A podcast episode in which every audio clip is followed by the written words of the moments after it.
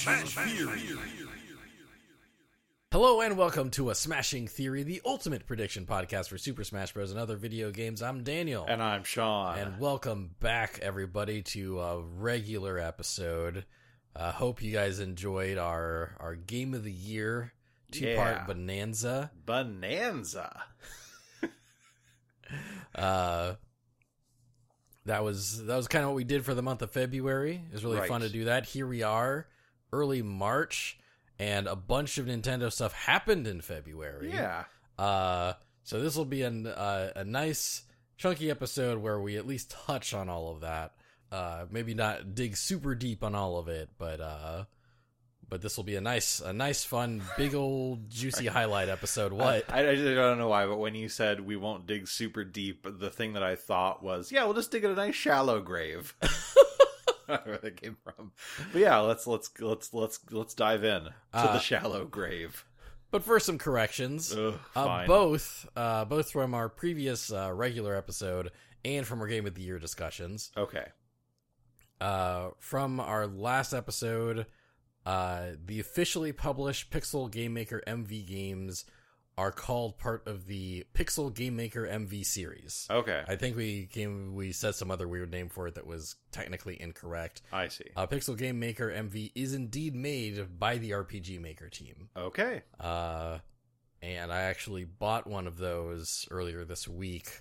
I think I mentioned it in the, Mm. in that episode, uh, Puzzle Pedestrians, Ah, yes. uh, by the creator of Chibi Robo. Yes, we Yes. did talk about this, and uh, it came out after it came out like just this past week, Right. and I bought it. It's weird. yeah, it is. Uh, I I was only half paying attention while you were playing it, but it seems like you have to kind of make pedestrians do various objectives by sort of harming them with hazards, like sicking bees on them and stuff. Yeah, like uh like you make you make them turn into certain pathways that they wouldn't take normally by putting bees in the paths that they would take and the bees chase them away or like you can slow their uh their progression by making them slip on a banana peel Okay. and then maybe that will increase their chance of bumping into someone that you bumped that you want them to bump into as Uh-huh. part of the objective uh it's it's weird Yeah. yeah, it's it's a weird game.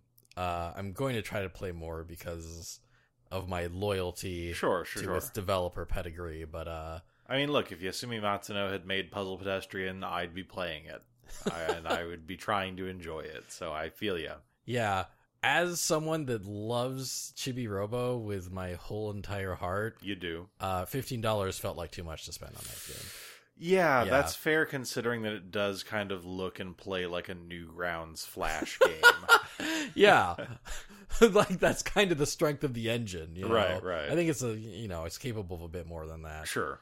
uh i uh yeah th- th- that would have been like i think that would have been a great $10 purchase Okay. it would have been an amazing $5 purchase Yes. but uh i would have been happy to spend 10 on it All right. Fif- $15 I, I played that game like hmm all right all right i guess that's what that's what i used my gold coins on uh fuser after we recorded our game of the year discussion Mhm. fuser added a patch to the switch version that allows you to share clips on social media Good. Yes, uh, I That is haven't. essential. It really is. I Yeah. haven't used it myself yet, but like, uh, I I don't think that would have made it place higher than where I placed it. Okay. because the the games that were above it are are very quality. Sure. Uh, but I like that change alone like secures my placing Yeah. for Fuser in that spot. Okay. Even though I haven't taken advantage of the patch myself yet. Right. Uh, I've been playing other stuff, but one day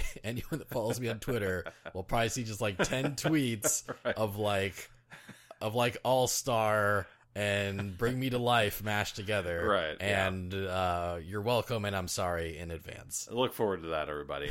It'll be great. And finally, um, a clarification, uh, because we we we did say this, uh, but I, I'm going to give some more detail. Yeah. and also, uh, yeah, also make it more clear.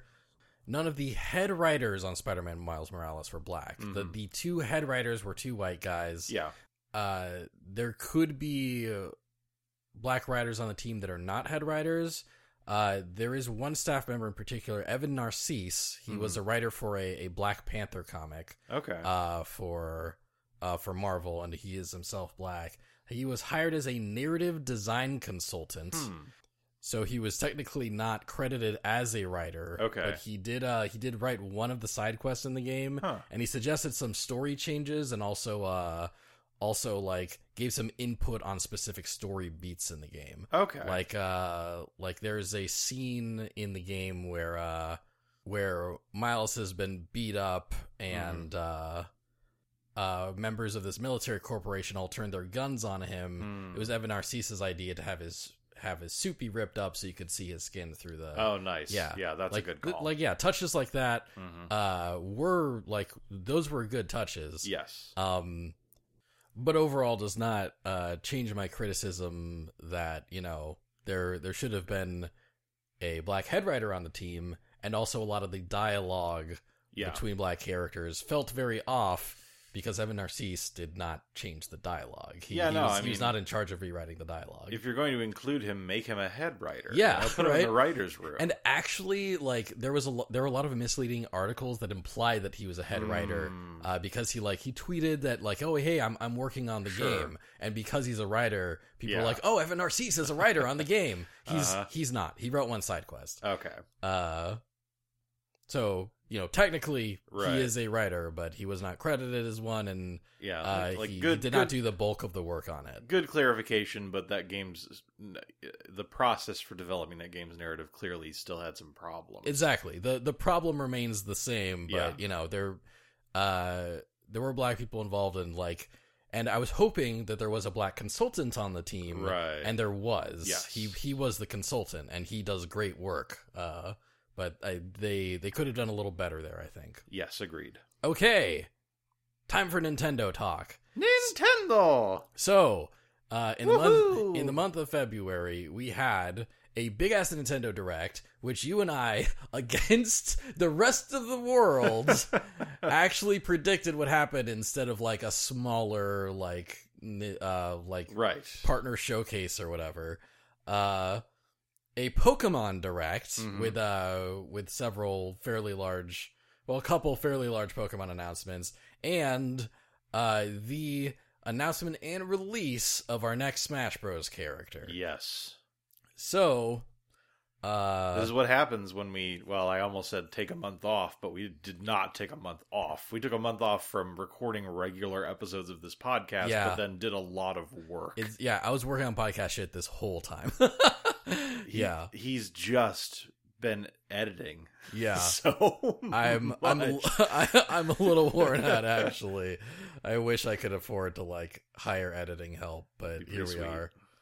Uh, but we we started with the Nintendo Direct, uh, aired on February seventeenth, twenty twenty one, and okay it was like fifty minutes long. yeah it was Yeah. juicy Yeah, big you- juicy steak of a direct Yeah, we predicted that the the next direct would be a big one, and that was that was right as hell. oh yeah big I boy. think.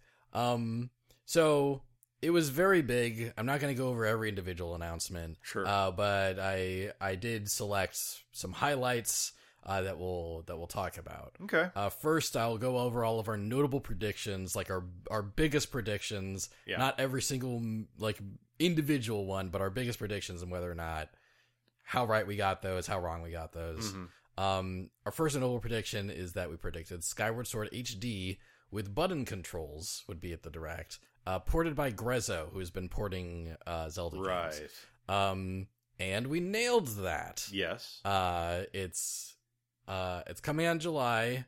Uh, the gr- uh, does the Grezzo part does not appear to be true. right Uh, it doesn't look like Grezzo is porting this, but there is an HD Skyward Sword coming out.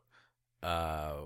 With both like motion controls using the Joy Cons Mhm. and an optional uh button Yes. control scheme. thank goodness Yeah, that's fan- so great Yeah, that's fantastic on its own.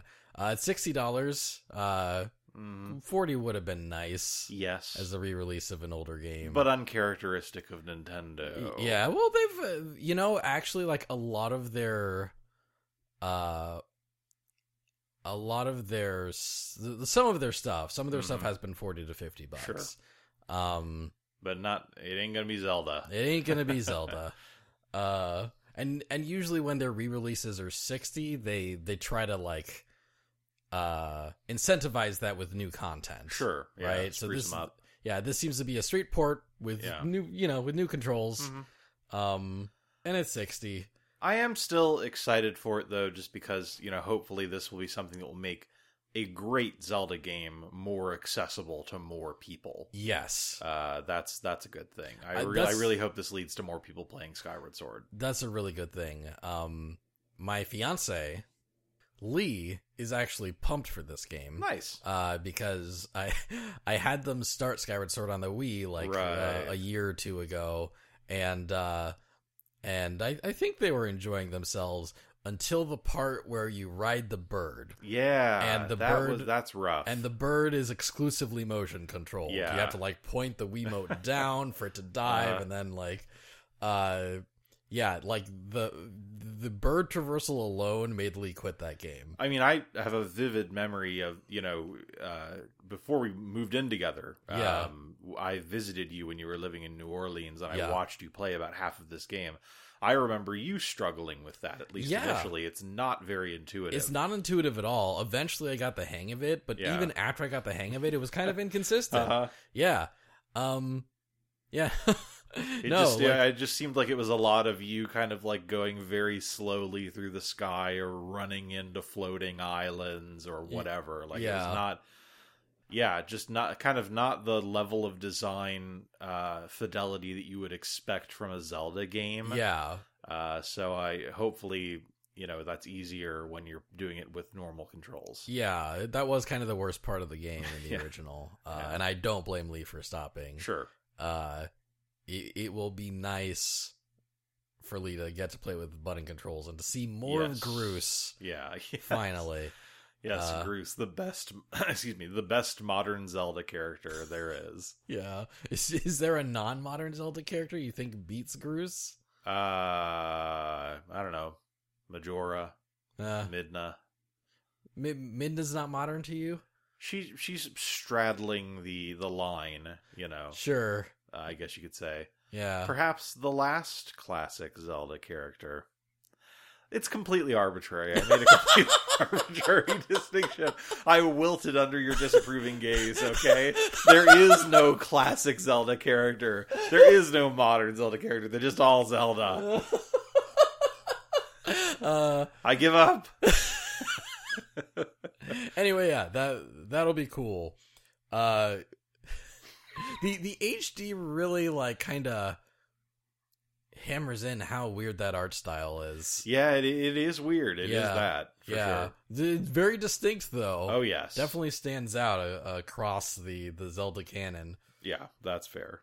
Uh, speaking of Zelda, uh, we also predicted Hyrule Warriors Age of Calamity DLC that would Right. include the leaked four characters.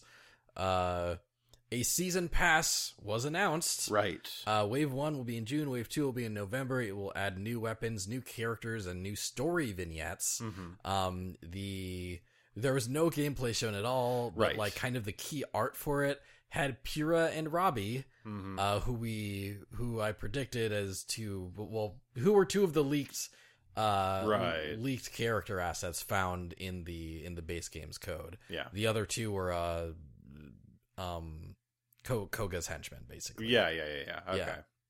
We don't know how many new characters are going to be in the season pass, but it'd be cool if it was more than just those four. Yes. And last our last notable prediction in Zelda Town is uh I thought there would be a Breath of the Wild 2 trailer, like a teaser trailer that would end with the number Right. 2021. Eiji Onoma showed up specifically to say that there would not be that. Hello, Uh, I'm Asia Noma. I'd like to address this first point to the uh, Smashing Theory podcast duo. Fuck you. uh, he said, "Yeah, we we'd like to show you more, but it's not ready yet. You will see at least some of the game later this year." right. So, feeling that there'll be kind of an E3 season announcement. Mm-hmm. Uh, m- I say E3 season because I don't think Nintendo's going to be at E E3 Sure. E this year. E3 announced they're going to do a digital show this year. Right. Uh, but apparently they're also going to try to charge people that participate like a lot of money. Ooh. And uh, I think people, I think if they stick to that, uh, these big companies are just going to realize they don't need E3 anymore. yeah, I mean, especially they kind if of you're- realized that last year. right, but like even if like if you're only doing a digital show, like just do your own show. You Yeah, know, like yeah. just d- d- just do your own live stream. Yeah, yeah, exactly. So yeah, I could do my own live stream. Surely Nintendo can do their own live stream. yeah, uh, yeah. They they don't. Nintendo in particular does not need E3. So No, no. E3 kind of needs Nintendo. Yes. If anything, they should be paying Nintendo. Right. Yeah. Exactly. I mean, I, I don't know how they would ultimately make money if they did that, but yeah. ads or something. Who knows? Yeah, ads or something. Yeah, I'm sure that uh, you know E3 is well versed in uh, milking the teat of capitalism. That's what came into my head. Great. I'm sure E3 is well versed in milking the teat of capitalism. Oh, at good, you this said it point. again. uh anyway yeah i do i do think we'll get like a summer or fall like little little snippet Yeah. of breath of the wild uh and that they're going to try to release it by the end of this fiscal year they're going to you know this this Right. next fiscal year i could i should say they'll try to release it before the end of march 2022 sure, sure. that's that's my thought okay. What- they they might say well we want to do that but we can't sure. so it'll just be a 2022 game, but yeah, Yeah. I think we'll see we'll see more like by September. Okay. We also wondered whether there'd be more uh like Zelda anniversary stuff, Hmm. but ultimately decided they might kind of take it easy. Uh, and then they they did. Yeah, they- did they kind did. of take it easy. Yeah. Um uh I predicted that there would be localizations of uh some Japan exclusive Nintendo announcements. Uh Famicom Detective Club remakes Mhm. and the uh Buddy Mission Bond game. Right. Uh Buddy Mission Bond was nowhere to be seen. However, uh Famicom Detective Club uh the two remakes of the Famicom Detective Club games are going to be worldwide releases. Yes. Uh, they will come to Japan and Europe and the US on May 21st. Uh, it's two games. One is called Famicom Detective Club The Missing Heir, Mm-hmm. and uh, the next is called Famicom Detective Club The Girl Who Stands Behind. Right. Spooky. Spooky. Both releases are going to be separate and digital only in the US. Right. There's going to be like a physical bundle in Japan, Mhm. but uh, I don't. I think Nintendo probably doesn't think we care that much about them, and That's- they're probably yeah. right. yeah. Uh, if you buy, uh, they're both thirty five dollars. Mm-hmm. Uh, if you buy one of them, the other one uh, has a ten dollar discount. Right. So basically, buying both is the price of a single sixty dollar game. Sure. I'm into that. I like that. Yeah. yeah, especially since they're like brand new games. Uh, that we've never like we have never played before. Right. They're brand new to us. I think that's cool. Now do that with Pokemon. they will never. Oh, of For course as not. long as we live of and course breathe. Not. No, we're absolutely paying full price for entry Yeah. uh, for a single Pokemon version. yeah.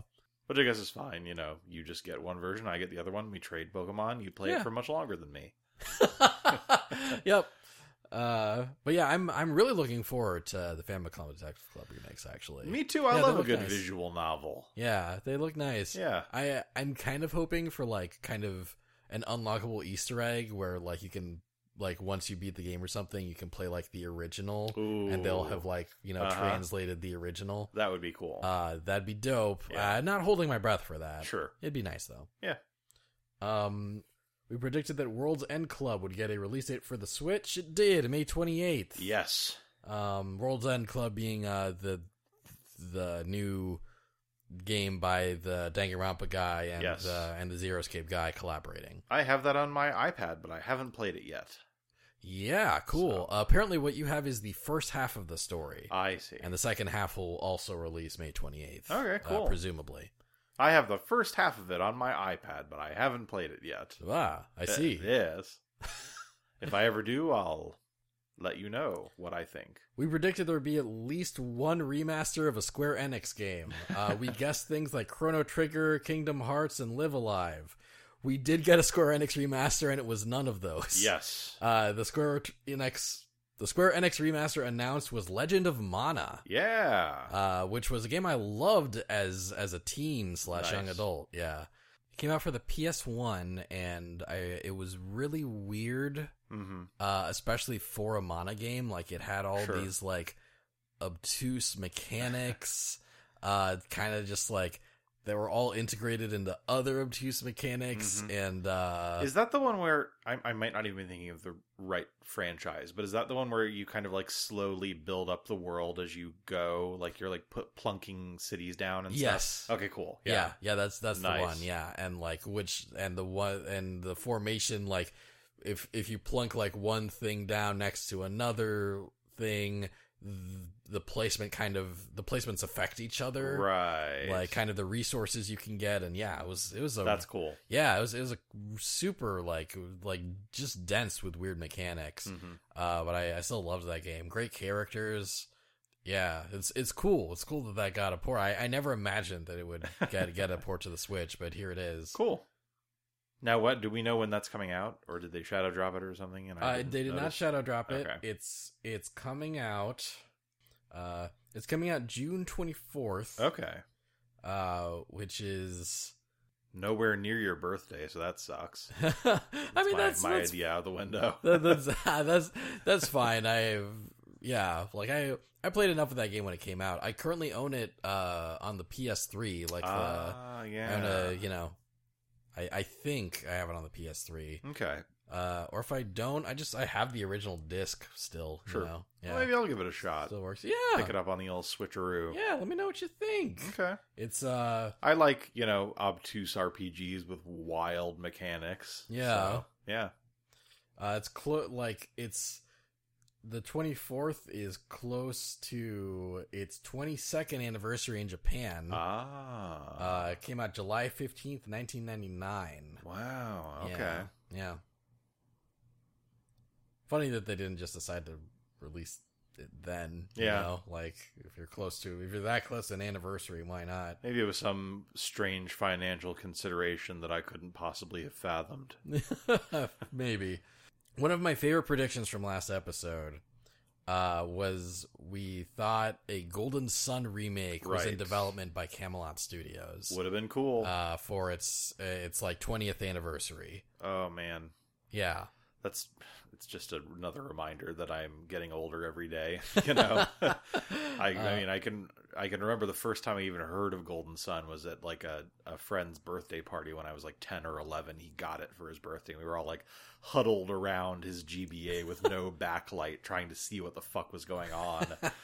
and uh, now I'm uh, I have a job and I pay taxes. And you know, we thought they were doing a remake for its twentieth anniversary. Anyway, go on. What actually happened? Camelot is working on Mario Golf Super Rush instead. Right. Uh, it's coming out June twenty fifth, twenty twenty one. It actually looks kind of it looks kind of fun. Yeah. for a Mario Golf game. It has a it has a new mode called Speed Golf, where you just instead of taking turns golfing, you're just all golfing simultaneously and running towards the hole. That is excellent. Yeah, I kind of love that Great. actually. And there's also uh, an RPG story mode where you make a me character. Nice. And you can build the Mii stats like throughout the story mode, kind of like the old Sure. school uh, Game Boy Mario Golf and, and Mario Tennis games. I'm not thrilled about it being a me, but besides that, I'm I'm all in. Yeah, yeah, no, it's uh, I I got kind of pumped for Mario Tennis Aces, and then it was fine. Uh-huh. Um, but Yeah, I I I was really hyped for that because there were a lot there was a lot of speculation of like, you know, will we see this at fighting game tournaments? Right, Like will this yeah. have a competitive scene? And then nobody gave a shit about it. yeah. And, and they're not even trying to be competitive with this one. They're Right, like, yeah. why don't you all golf at This the, is same, time? Uh, but uh, but the RPG mode's cool. I'm I'm kind of excited for that. Me too. Uh, and ending on some clunker predictions. The Golden Sun remake was also kind of a clunker. Yeah. We thought that Sonic would be there for his anniversary. He was not. Nope. And uh, I thought Deltarune Chapter Two would get a shadow drop. Yeah. And uh, it was nowhere to be seen. Af- after that didn't happen, I did kind of think to myself, like, why the fuck did we think that? Like, what came over us? Uh, I I still I still think it's not a bad prediction. And in fact, Oh, in fact, I still think we're getting a Deltarune Shadow Drop during a Nintendo presentation. Hmm. I'm moving my prediction from the Nintendo Direct it was a no show at yeah. to uh, the Indie World Direct that happens every March. Okay. Oh, oh, so soon. Yes. I, Okay. yeah. I think uh, I think sometime this month we're getting a Deltarune Shadow Drop for the Switch, which will then be followed by a Shadow Drop for all platforms. Okay. Yeah, I uh I guess the reason that I kind of doubled back on it was just thinking back to the last time Toby Fox updated us on the game and he was like, "Yeah, my whole body is falling apart and I'm using three track pads and a foot pedal to, you know, code as much as I can." I just, you know, like it, I I mean, I I that didn't give me any useful knowledge about when the game was coming out, you Sure. know. well, I mean, what he also said in that same thing was, "I think I'll be done with the uh, with the parts of Deltarune Chapter Two that don't involve testing, localizing, Mm-hmm. Right. and porting. Uh, I'll be done with everything except those three things by the end of 2020." mhm. Um, Sure. Okay. So I think, so I think even if we don't get a shadow drop, Yeah. uh, during the next indie world, which m- might not happen this month, but I Mhm. kind of think that it will. I think we get indie worlds every March these days. Okay. If we even if we don't get a shadow drop, I think it will appear at indie world and we'll get a release date. Okay. But I'm leaning towards a shadow drop. Okay. Yeah, Well, just so that the five of you who regularly watch my YouTube channel know, the day that comes out, I'm immediately recording it and temporarily abandoning whatever the fuck I'm playing at the time. just so you know, uh, if you if you don't feel like playing that yourself and you would rather watch me play it, it's happening immediately. trying to see if relevance will increase the amount of views your channel gets by any amount. I'm just an Under Delta Tail Rune fan now, uh, Daniel. Actually, I'm just excited to play the game. None of the thing I just said. No, No. zero, negative 100%. Daniel.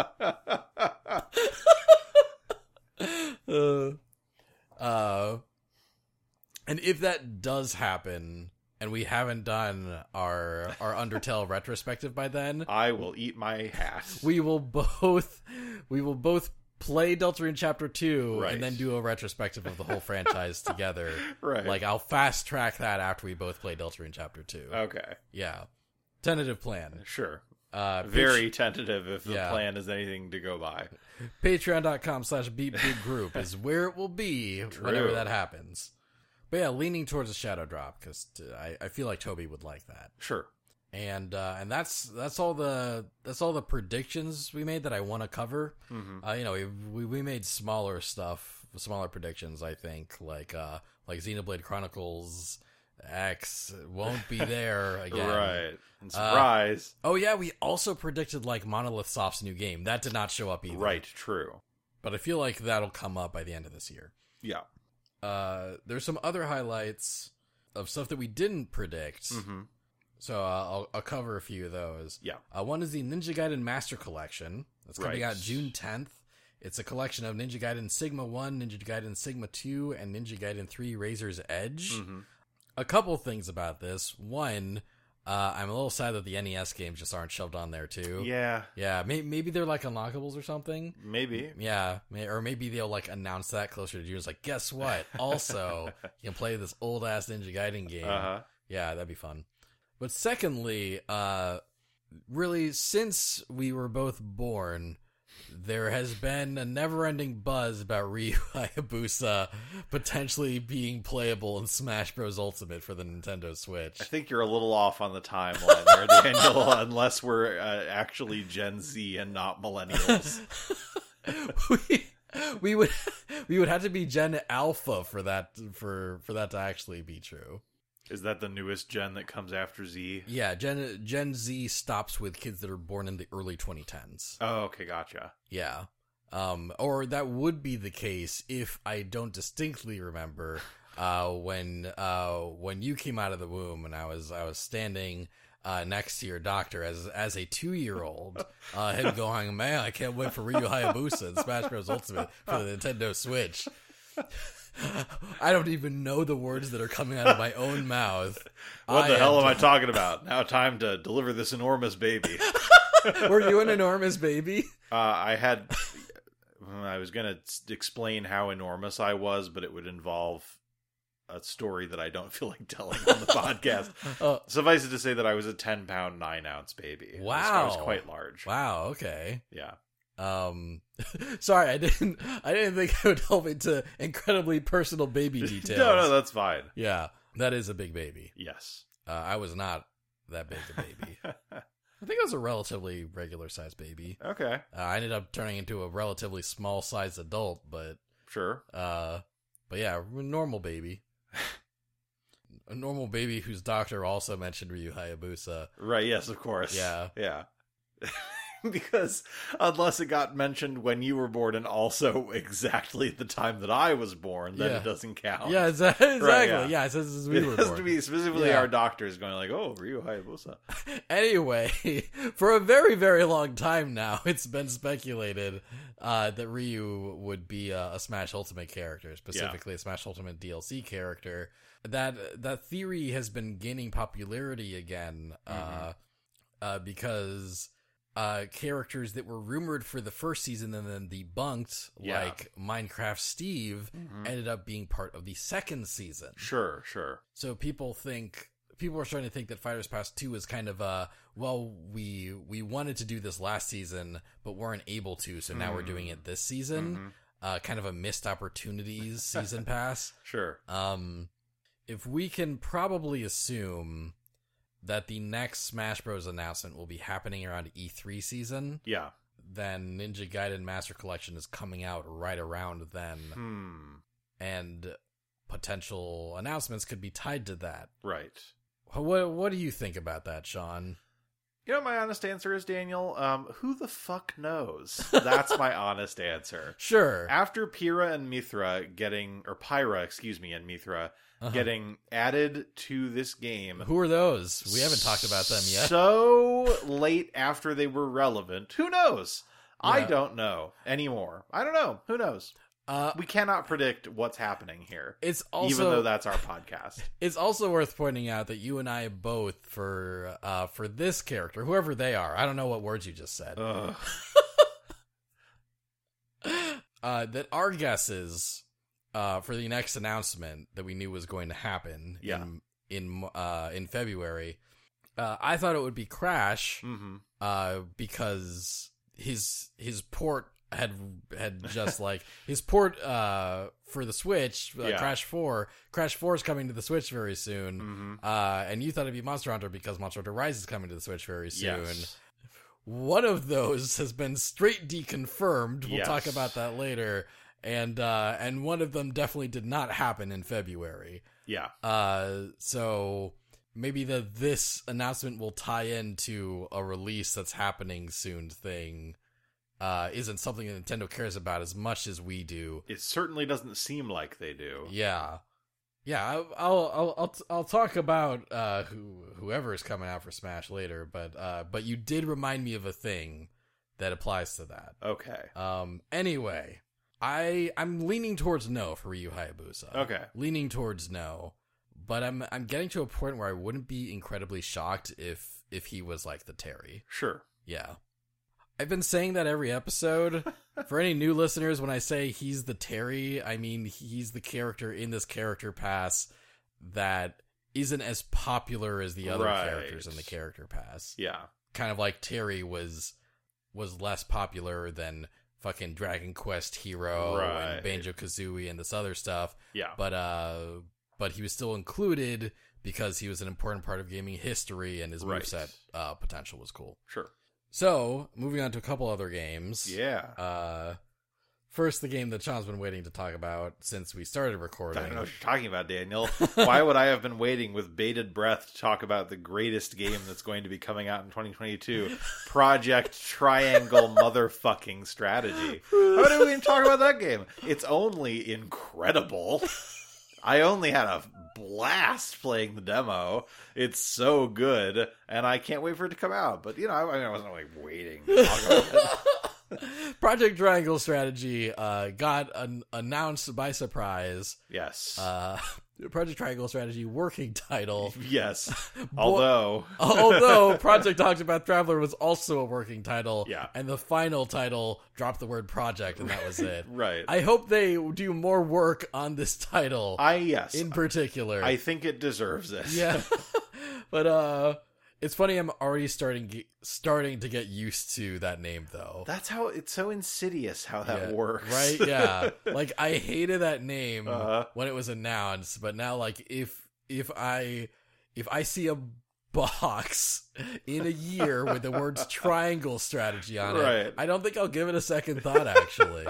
uh anyway, uh yeah, it was it was uh it was shown off in the direct. It's it's made by the Octopath Traveler team. Right. It uses the same kind of uh, pixelated sprites uh, in a 3D space aesthetic yes. that Octopath Traveler used, but instead of a turn-based RPG, uh, this one is a uh, instead of a traditional turn-based RPG, this one is a is a tactics game. yeah. This this one riffs off of Final Fantasy Tactics instead of regular Final Fantasy. Yes, it does. And yeah, it, it riffs off it in a lot of ways. The political intrigue Uh-huh. and the uh, really it kind of riffs off of Tactics Ogre a lot too, because there will be like uh, the full game will kind of have choices that Yes. you make on your different paths. Uh, one of three different like factions you can play as. Hence the triangle. Yeah. Uh and you'll be able to yeah, you'll be able to make decisions uh that kind of change the story. Right. And uh and yeah, this this was definitely the most Sean Core thing that's happened in the past month. Oh, absolutely. yeah. I absolutely loved the combat portions of the demo, which are, you know, they're they are quite similar to like your Final Fantasy tactics. Like that's obviously where a lot of the inspiration is drawn. Yeah. But then you also kind of have almost the sort of brave point system or whatever it's called in Octopath Traveler, where you Uh-huh. can like store up resource and then spend it on cool moves Yeah. which I'm totally into as an alternative to MP. You know, Yeah, Like, yeah. I, I love that. It, it- I think it's much kind of a much more strategic uh, consideration you have to take. Yeah. And then later on, they showcased kind of other kinds of gameplay that feature in the game. Oh, That cool. are so cool. Oh man. Like uh, I, I mean, I was just grinning like an idiot the whole time I was playing uh, through the demo later. I need to play more of the demo. I, I- I yeah. s- I started the demo. Uh, like I, I saw like the, the story stuff and then I did the first battle and I died. I lost the Uh-huh. 1st battle in Project Triangle Strategy and then I put it down and I played other games. But I, I- I, do want to circle back. I think if you can get through the demo, there is stuff later on that you'll you will really appreciate. okay. Yeah. I'll, I'll, ah, man, I'm, I'm really into like the trio of games I'm going back and forth between right now. Uh-huh. I'm, I'm playing Bravely Default 2, Yeah. which is scratching that RPG itch for me. Mhm. I'm playing Noja, which is out, Yes, and I very cool. I, I love it. Like it's it's very neat. Uh, like uh, Noja being uh this social deduction game. It's like single player werewolf or single player Among Us, uh huh. uh, with like this very beautiful anime aesthetic Yes, that I was raving about all last year and hoping it would get localized. and it did. the it got localized. It's here and it's really interesting. yeah, Uh, just I've been really captivated by it. Bravely Default Two is kind of a yeah. I, this this is a this is a standard RPG experience, but I want a standard RPG experience now right, Right. now, and uh, and I'm gonna play it. sure. Although I did uh, I did just come across a card game mini game Uh huh. in Bravely Default 2, so I've I've started to enjoy it much more than I was initially. Noja's great, and I've also uh, been playing through uh, every game in the King, every mainline game Right. in the King of Fighters franchise, starting with King of Fighters '94, That is true. He And has been just- doing that. and yeah, and just like uh, playing playing each game in succession. I I'm currently about to start King of Fighters 11 right. uh, because I've I've wanted to kind of delve into the very complex lore Uh huh. of that franchise before 15 comes out. It is definitely fighting game lore. It's it is it is fighting game lore with a capital F of fight a Oh, capital yeah. G and a capital L. uh, and I love it. I Yeah. actually love the lore of King of Fighters. It's Uh, I, I appreciate ha- that they're just all in on it and how wacky it is. yeah, you know the, that is uh, great. The Ness saga in particular, which was basically about a corporation that's like making all these clones of the main character Kyo Kusanagi and also these other genetically altered humans Right. that become playable fighting game characters.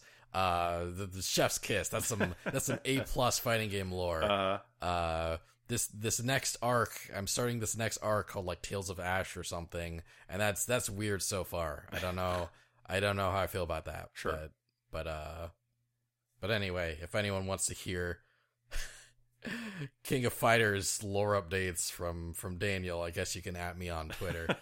uh, but if I feel a gap from any of those three things, I'll I'll slide back into sure. triangle strategy. I'll probably start it over because like I'll probably just start the whole thing over Yeah. because as I was fighting on the map, I realized oh, there's parts of the map I didn't explore in in, in Ah. non tactics mode, I and see. I bet I bet there was a fucking treasure chest with something that would help that I just like missed on my first go. Sure. Sure. But yeah, that the demo shadow dropped. Obviously, that's why Mhm. we're talking about it. And the full game is coming out in 2022.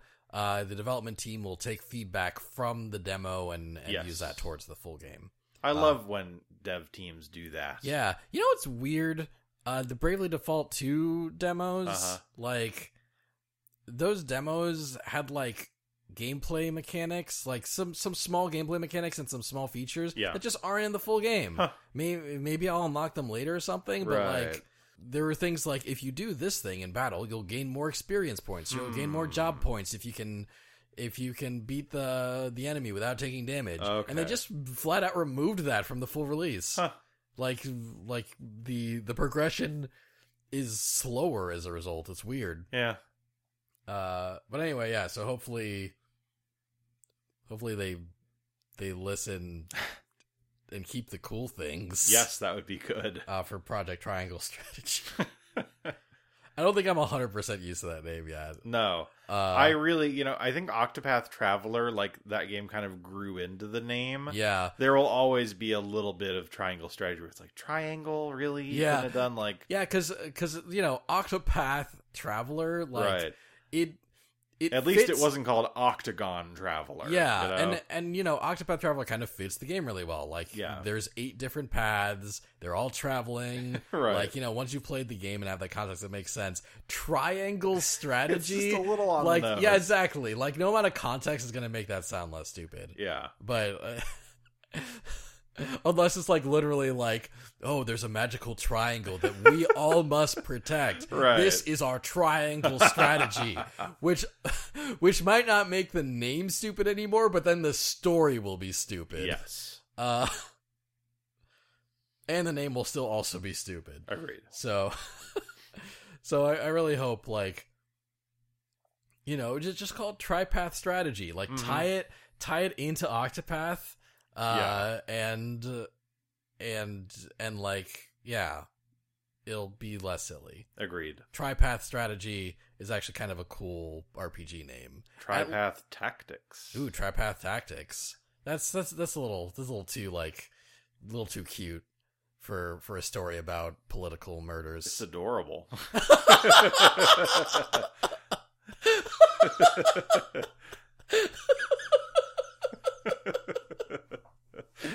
Anyway, the last thing I wanted to highlight Yeah. is the uh, the announcement that they closed the direct with, and uh, that is Splatoon three, Yeah. a game I did not imagine would come out for the for the the Switch. yeah, no, same. But I'm glad it's here. yeah. Uh, and like the the way they showed it was just really cool. It Just Mm-hmm. like opens with with an inkling like on a desert wasteland, and then they just create the character Yeah. uh with n- uh there's no longer like things that are tied to gender you just pick your hairstyle Yeah. you can wear whatever clothes you want regardless of your gender Excellent. yeah um they they're they're doing the they're doing the thing that they did with animal crossing Right. where it's, right. it's just like yeah you're you sort of have an androgynous ink person and then you can style them in whatever way you want. yeah fan fantastic Yeah. Always Uh, a great decision. Yeah. And uh And then yeah, and then it just shows them like running around in the desert and then taking a train Uh huh. uh to like uh to like a new like hub city which uh I saw a tweet Mm-hmm. and I think the tweet's a genius. It was a picture of that city Yeah. and then it said, "Okay, hear me out, Clamorocho." Oh. Oh. Yeah. That's pretty good. Yeah. okay. Yeah. Uh huh. Oh, Lee's Lee is pumped. Lee is Yeah. so pumped for this. No, I'm I'm excited. You know, uh, Splatoon is really interesting because it's one of those franchises where like I've barely played it and yet I'm so glad it exists. Yeah, And so I'm it's a just uh, great universe. Yeah, like whether or not I wind up picking up Splatoon 3, I'm just glad it's out there. yeah. I I feel like I should like I should open up my my copy of Splatoon two and like do the story mode again. Right, sure. Yeah. Uh, not again. I, I actually never touched the story mode. For Right. That. I I beat story mode for Splatoon one Mhm. on the Wii U, uh, but I never played uh, Splatoon two story mode. Or if I did, I played very little of it. Right. Uh, Hey, you got to get in there and do the Octo expansion too. Oh yeah, yeah that that could be fun because uh, it seems like Splatoon three like you know will have like the multiplayer that everyone loves and mainly plays, hmm but they also seem to like do things that get you more invested in the lore every time they do a new Splatoon game. Yes. uh, and that's so smart. Like Oh, they- yeah. they're uh, and they're they're starting to pull me in. I'm like, ooh, what's, wha- what the fuck is this? Uh-huh. Don't tell me about these fucking squids. so yeah, that's exciting. Do you, do you have more stuff to play to say about Splatoon three? I want it. Yeah, me too. Yeah, that's Twenty about twenty it. two, All right. which which is weird that they just like it's like here's a here's a game that's coming out next year. Mhm. Like uh, we haven't even told you what's coming out uh, from August to December Right. twenty twenty one, but here's a twenty twenty two game Yeah. like and there will clearly be like uh august to december 2021 announcements Mhm. like you know uh probably by by june like Sure. I, i'm sure there'll be a june direct and we'll we'll get some of those uh but yeah they they just decided to so, show splatoon like a year early Yeah. yeah Well, you know, starting the hype train up way before it's going to arrive at the station. Yeah, yeah. I mean that that's that's cool. It's it's nice to have like at least a couple games that you know about that are a ways off. Yeah. You know, like it's it's because they will do incremental updates for that. They'll Mhm. show us a little bit more every time. It'll be exciting each time. Yeah. Yeah. Uh, do you? What's what do you think will be a, an August to December announcement that we'll get next time? Oh, you can't just spring that on me. I don't know. I don't know. What about you? Uh, I think that Buddy Mission Bond will get localized. okay. sometime this year, uh, and that they just didn't want to announce it at the same time as Sure, uh, sure. Uh huh. as Detective Club. Okay, I can Yeah. see that. Yeah. Cool. Okay, so that that was all the direct stuff. They also uh, showed off a new Smash character, Yeah. um, and we will talk about that after a quick peek at the Pokemon Direct highlights, Right. which is really a just the quick th- pika pika. which which is really just the three things they talked about during the Pokemon Direct. Yeah. One one note I'll make is they started with like a montage that was like seven minutes long. Yes. But I kind of liked it. Uh, and one thing they kept doing was they kept going like you know like it's like they're like Pokemon Red and Blue and Right. they showed it and then they're like card game and then Uh-huh. they showed like the cards and they're like anime and then they showed footage of the anime. Right. And every time they showed uh they showed like a new game like a new Pokemon game like you know like Gold and Silver Yeah. card game Uh-huh. anime like they kept they kept doing that and i was like oh my god like i think this direct might have like a pokemon trading card game thing finally Uh, i think we're finally getting one and then nope No, that- Nope, it not was at just all. a really weird retrospective. it was just a really weird retrospective but it was uh it was uh it was very pleasant to look at and i i might have gotten emotional partway through I zoned out halfway through. of course you which Oh, did is just yeah, just the duality of man. uh and and then they yeah then they talked about the three things they wanted to talk about yes. the the first thing was new pokemon snap Still very excited for that. Yeah, I I called this off the podcast. Yeah. uh, because I I didn't want to call it on the podcast because I thought we'd get to do a Pokemon prediction episode and we didn't. Sure. But I figured that Pokemon. I actually I did say this on the pod. Like Yeah. I was like, we'll talk more about this later. But I think new Pokemon Snap is coming out sooner than you think because you're like, Mm. oh, that's a ways off. Right, And right, I'm like, right. no, I think I think we're actually getting it like soon and April 30th. yeah, when no, it's that coming was out. that was correct. Yeah. Good on you. Um, it's coming out April 30th. Sean's birthday. Yes. Yeah. So if anyone feels like buying it, and Don't sending tell it to people me- to buy Don't you- Uh, don't, don't do that. Do not. I was just being a dork. Don't do not actually do that, please. I would be so embarrassed. now I kind of want someone to buy you one. So, uh, but uh, but yeah, the, they they showed off more of that. Uh, and yeah, it looks like it, Pokemon Snap. it looks like a current gen Pokemon Snap game, and that's Yeah. exactly what I want. yeah, no, I'm into it. Yeah. Um and then they made a couple announcements. So I I was I was thinking that the big announcement would be Pokemon Diamond and Pearl remakes. Yeah, And uh we did get Pokemon Diamond and Pearl remakes. yeah. Uh Pokemon Brilliant Diamond and Shining Pearl. Cool Right. names actually. I do like those names. Yeah, good names. Uh coming to the Switch in late 2021. Right.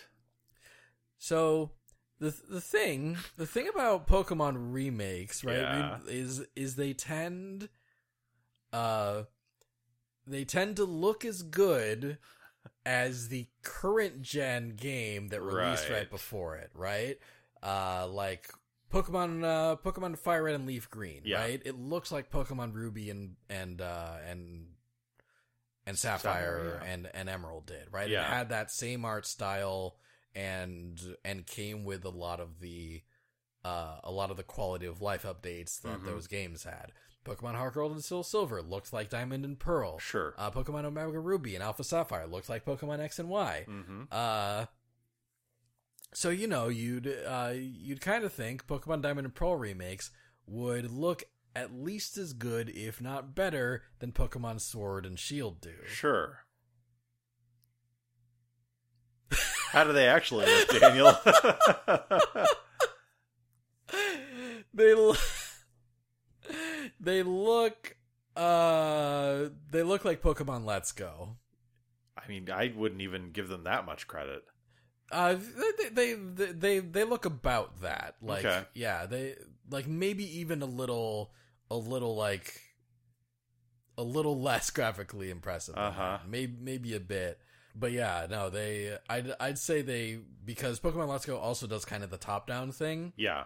and uh and then you know it's it's not top down once you get into the battles Mm-hmm. uh but i think even pokemon let's go your characters had more more human like proportions Oh, for sure. than, yes. than like the chibi thing which Yes. is what pokemon diamond and pearl does Yeah, no, I mean, it looks like they just kind of took poor, you know, Dawn and Yeah. squished her like an accordion.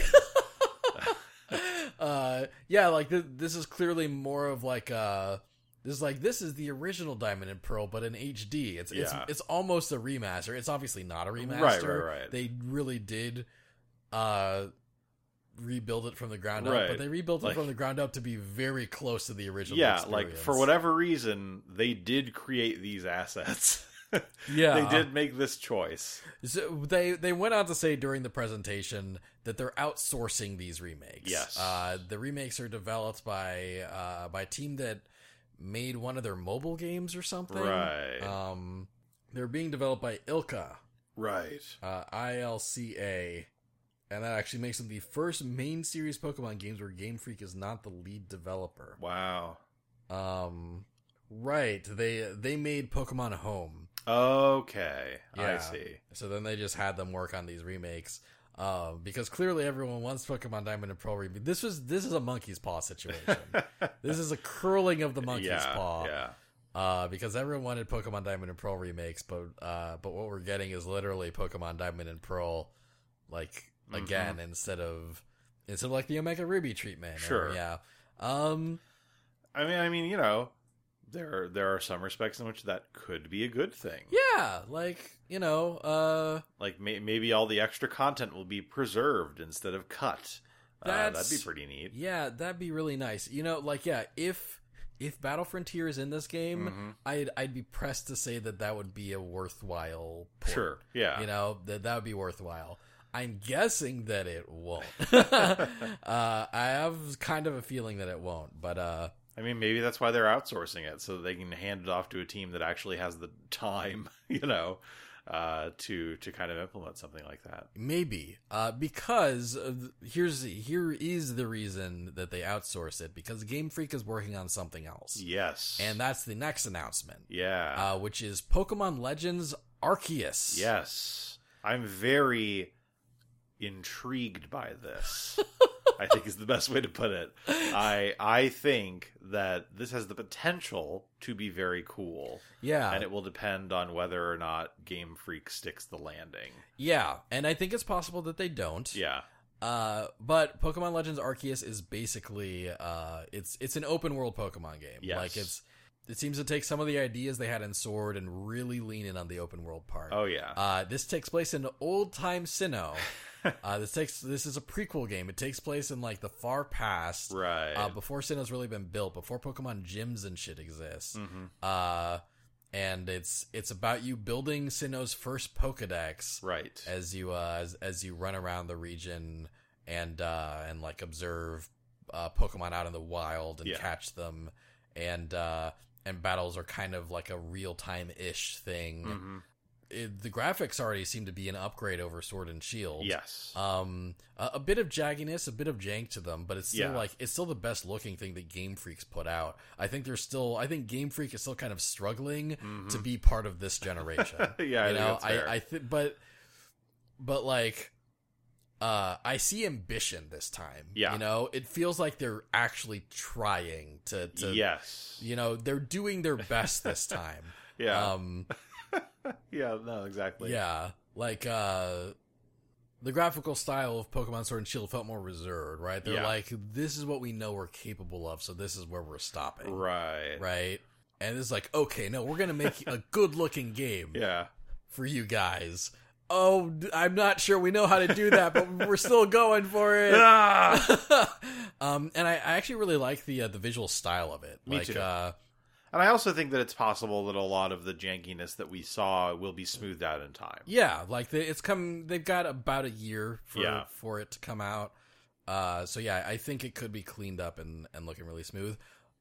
I'm also not counting on that. I, I think it's I think it's gonna I think it's gonna look kind of kind of the way it does Okay. right now. All right. But uh but honestly I I think there's parts of it that look really nice, you Yeah. know. So I I think uh I think I think an ambitious visual style where they don't get hundred percent there. Mhm. Uh, I I think that'll still be cool. No, I- I'm- I was- I'm- I'd still look forward to that. I was thinking the same thing. Like if, if you know if I have to choose between high graphical fidelity and ambition in the case of Game Freak's case, I will choose ambition Yeah, because I want to see what they'll do with it. yeah, yeah.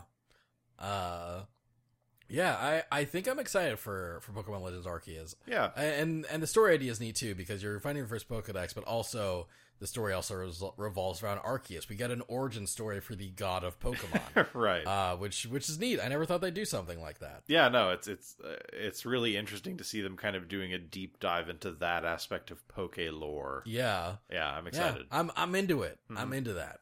And yeah, and that was that that was the Pokemon direct. They showed those three things. They're like, okay, bye. Yeah. You want to hear about uh about the MOBA? nope. noba Uh, although uh, there there was an announcement that like there was just like a Pokemon Facebook post or something like a week or two prior, Mm, uh, asking people to sign up for the uh, the Pokemon Unite ah beta. Pokemon Oh, okay. Unite, I think that's what it's called. right So yeah, that's that's still happening. Sure. They, they just don't have too much to to show right Yeah, now. 'cause nothing they're to still- report. Yeah, they're just still like kind of testing it and whatnot. Um, yeah. So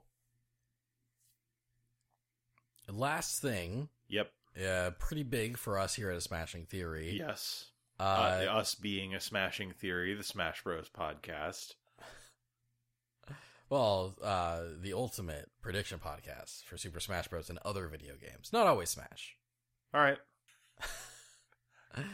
Uh, but uh, we already talked about what the direct closed with, but what the direct opened with was a trailer for uh for the new characters uh for the next challenger pack yes for Smash Bros yes. Ultimate.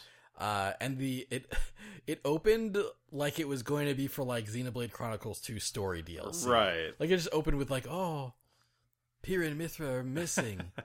I gotta go find Pyrrha. I'm Rex. Bonza.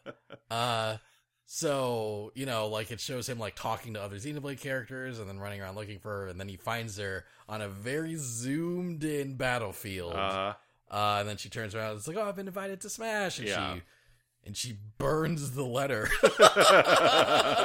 Uh, calling her invitation into contention. Uh and then Rex is like, "But I thought I was gonna be in a smash." what or whatever his weird northern accent is. I Yeah. can't quite do it. Uh, which was funny. That that was funny. And then yeah, and then like it shows the Pyrrha gameplay, and then she turns into Mithra, and then it Yeah. shows Mithra gameplay. And yeah, Pyrrha Mithra coming to Smash. They're here. They're Yep. they're in Smash. They are. They came out. We've both played as them. and Yeah. everything. The uh. Uh, there was like a Sakurai presentation on March 4th, and then it shadow dropped on March 4th. right. So we'll we'll kind of go over kind of the, the broad strokes of the uh, of the Sure. Sakurai presentation. He's back at his house. Yes. He he got to do the he got to do the Sephiroth stuff in the studio. yeah. But it it showed him in his house again this time, and he's Yeah. like, yeah, uh, you know, uh, a second, you know, we're we're in wave two of COVID in Japan. Cases are are rising, so I'm back here at my house. Nobody to laugh at my jokes. poor Sakurai. Poor Sakurai. That Uh, poor dude. Uh, I hope that one day he gets to retire from making Smash and just make Kirby games full time. He doesn't want to do that. He hasn't made a Kirby game in like 20 I years. feel like it would be relaxing for him. he would not make that relaxing for himself. He would make the most ambitious Kirby game we've seen in the last three decades, and it would kill him. be pretty fucking cool though. pretty cool Kirby game. Yeah, I'd be standing over Sakurai's grave, just pouring out at 40, being like, thanks, bro. Thanks for that good Kirby game. I hope it was worth it, my dude. and then he would try to give you a thumbs up, but his hands aren't working. And he's dead! yeah, that too. Mostly the first thing. Oh, okay. Uh, too after too many years of uh, doing demos of Smash characters with two controllers at the same time.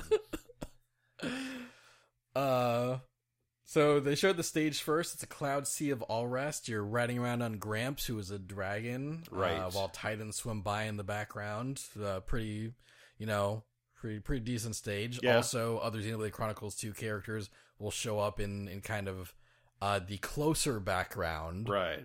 uh, to kind of cheer you on while you're while you're fighting. And if you were wondering if there was a great stage gimmick, uh, Gramps sometimes looks to the left. yes, Gramps will Gramps will look at the Titans passing by, and the Yeah. stage will be smaller. Incredible. Yeah. I- Look, he's he's he, they can't all be winners, His okay? hands aren't working. um, and they showed up here in Mithra. Uh, uh, we're not gonna do a move by move, uh, you know, breakdown.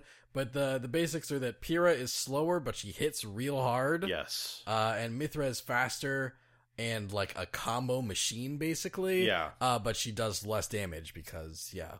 Uh, right.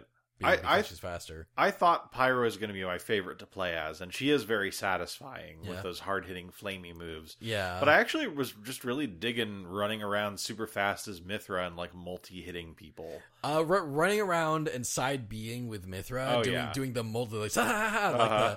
the multi slash thing is very satisfying. I also like the kind of standing special where you like can charge it up and then do a combo. and Oh, that's yeah, fun. that that is cool. Uh, I do like Pyrrha a bit more, just Sure. because I, I think my favorite characters are the ones that just like, yeah, just one big meaty hit that you can charge. what I was doing was uh, kind of playing as Mithra to soften people up and then switching to Pyro to finish them off. which was Sakurai's suggestion. Uh, Yeah, so good going, Sakurai. yeah, yeah. That's the advice that he gave. He, he's like, yeah, when you play, when you play pure Mithra, I would advise uh, uh, starting as Mithra to deal, yeah, to rack up damage and then finish the character off with Pyrrha. Yeah, yeah and i i appreciate that you know it initially when i found out that this was happening i was kind of disappointed that like we were getting another character that switches between two characters Uh-huh. because uh, I was really excited when it felt like we were moving away from that in Smash Four, and then kind of Yeah. moved back to it. yeah. Uh, but Uh-huh. Yeah. I but I do appreciate that like they kind of thought in terms of the design, they really incentivize switching characters in a way that where it's beneficial for you to do so, as opposed Yeah. to like Pokemon Trainer, where it's like your Pokemon gets tired and you have to switch. yeah, which I- which isn't a thing in Ultimate anymore. Right, yeah, that was Yeah. good, but yeah, I, I I just feel as though with Pyra and Mithra, it feels as though I'm making It's- more of a tactical decision to switch. The switching is a distinct and Yes. deliberate part of their playstyle exactly. instead of just two or three unrelated characters that are arbitrarily connected to one another. Yeah, and you know, as an aside, I'm sure I've mentioned this before. I'd just like to emphasize again that Charizard was one of my favorite characters in Sash Four, and I'm so disappointed that he's part of Pokemon Trainer again. His down special is my favorite thing about him. I loved playing as Charizard, and now I never play as Charizard. Hate it. yeah, it's- that, that's a bummer. I I do kind of wish, like, I get the Pokemon trainer gimmick and how like Yeah. integral that is to the concept. Uh, but it, it would have been real cool if in Ultimate, like, Squirtle, Ivysaur, and Charizard were just all separate Ugh, characters. Would have been great. Yeah, I, I really would have. I thought it would have been really cool to see what Squirtles and Ivysaur's down Bs would be. Exactly. Yeah. Um, they they would have felt almost like new characters in a little bit of a way, you know. Would have been great. yeah. Uh, Not everything about Smash Ultimate can be Ultimate. but Pyrrha and Mithra, like as a switching character, I think like I think really works for them. They're the best executed switching character that the franchise has seen, I think. I I agree. Yeah. yeah, I I agree completely. I also don't actually know anything about the Smash meta, but my instinct is that they'll be popular in the Yeah. competitive scene. There there's people saying that they're broken already, Right. But like Ev- they say it about fucking everybody. Yeah, so they, who they- cares? yeah, they say that every every time a new character comes out. yeah. Uh, but they do seem like they do seem very meta compatible. They seem good, yeah. And yeah, they're uh, they're neat. Uh, Rax appears in their final smashes and Right. also in their taunts. um, and uh, last note is as the my outline just says Sakurai was horny on main. There's just there's just multiple parts during the presentation where he's Right. where he's just like uh where he's like between the two of them, who would you pick? I mean purely from a gameplay perspective. For me it would have to be Pyrrha. As a care as a as a fighting game character, I mean, yes. It would have to be Pyrrha. it was it was very and like it, Yeah. was, it was very funny. You, you you weird you weird dude you. Uh but yeah, um, I, I, I don't want to talk too little about you know them as playable fighting game characters. Sure. Like, uh, is is there anything else during the presentation specifically? Do you think that's worth noting about him showing the two of them off? um, I mean, not offhand. you Yeah. know. it was it was your your bog standard Yeah, Smash presentation. yeah. But I, I do like all the special moves. Like Pyrrha like Yes. throws her sword out. That's for a side very B. satisfying. Yeah, it's, it's really really, nice. great to catch somebody who's trying to come back to the ledge with that and then just Ooh. send them flying. Yeah, yeah. It's Yeah. cool. And then they talked music. Yes. There are 16 new tracks, uh, all from Xenoblade Chronicles 2. Mm-hmm. Um, well, uh, 15 of them are from Xenoblade Chronicles 2, and one is from the Torna expansion. Right. Uh, three of those tracks are new arrangements. The new arrangements are Xenoblade Chronicles 2 Medley by Ace. Yeah. Uh, Ace being the composers of Xenoblade Chronicles 1 Right. and Xenoblade Chronicles 2. They do a great job on the medley. I think it's a really nice medley. Yeah. You know, I mean, it's a medley, which Yeah. I'm never as enthusiastic about as like kind of an arrangement of a single song. Yeah. But as far as medleys go, it's a good medley. Yeah. Uh, Tiger Tiger uh, by Yuzo Koshiro. Uh, it's funny. Yuzo Koshiro's like one of your favorite composers, He Sean. is. And uh, because he, he just does like, he does Streets of Rage, he does like Shenmue, he does like Etrian Odyssey. Yeah. And his, his catalog is just really wild and cool. Yeah. It feels like whenever he arranges for Ultimate, it's kind of disappointing. Yeah, he phones it in a little bit. Yeah. And in this case, I I actually listened to this arrangement of Tiger Tiger before I went back and I listened to the original theme. yeah. And so when I was first listening to it, I was like, "Oh, this is cool. It's kind of a bold choice. He's almost doing like an act raiser thing. He's like doing this really retro thing. That's cool." And that's just how the song song is. Yeah, exactly. The original Tiger Tiger is, is like a chip tune. yeah, it's because uh, Tiger Tiger is a game within Right. the game. Uh, it's an arcade game that Tora has like in his little in his Yeah. little hut, so it has retro music. yeah. Yeah, so Yuzo Koshiro is a great pick for that, but I feel like he could have been a bit more adventurous with it. Yeah, same. Yeah. And finally, counterattack by Nobuko Toda, uh, who has just done some Metal Gear Solid stuff as far as Yeah. I can see. Uh, they were the the head composer for Metal Gear Solid 4, but they also contributed to Metal Gear Solid Portable Ops and Metal Right. Gear Solid Acid. Yeah. Yeah. Metal Gear Acid is one of my favorite little hidden gems of the Metal Gear franchise, so I was excited about this. Yeah, lo- the the Acid games are neat. I've always wanted to play more of the Acid games. They're cool, man. They're really Um, cool. It'd, it'd be nice if they ever got like a port. Like I, I would love for them to be rescued from the PSP. you Yeah, know, like- that'd be awesome. Yeah, like Konami, don't make any new Metal Gear games. Just port, just port everything to Yes. current to current platforms. Please. Yeah, just uh, leave it alone. Otherwise, yeah. Leave it alone. Otherwise, but I just, don't just- trust you. Yeah, just yeah, just let us play the good, the Yeah. old good games again. Uh, and uh, and yeah, I already kind of forgot what counterattack sounds like, but I remember thinking it's it's a solid arrangement. Uh, yeah, I, I it was Yeah. it was my favorite of the three. Yes. um, yeah, and it's it, yeah, it's a solid arrangement. Yeah.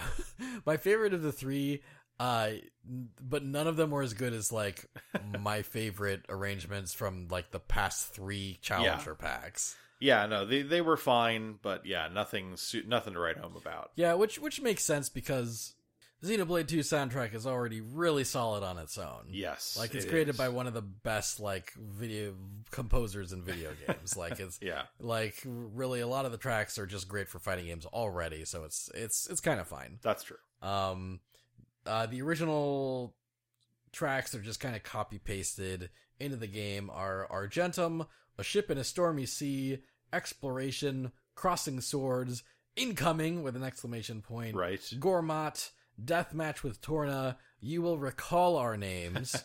uh, driver versus more ordained roaming the wastes. Bringer of chaos ultimate. Praetor Amalthus, the acting god, a- and finally Battle Torna. Uh, Battle Torna being the one track from the Torna expansion. The rest Right. are from uh, Xenoblade Chronicles 2 base game. Right. Do you know much? You don't know much about Xenoblade Chronicles 2's story, right? No. Uh, what what do you think the story's like from uh just just looking at the at uh at the titles of of this music? I think there's lots of things incoming, and then you have battles where you cross swords against an acting god. All right, uh, At some point, you're on a ship in a stormy sea.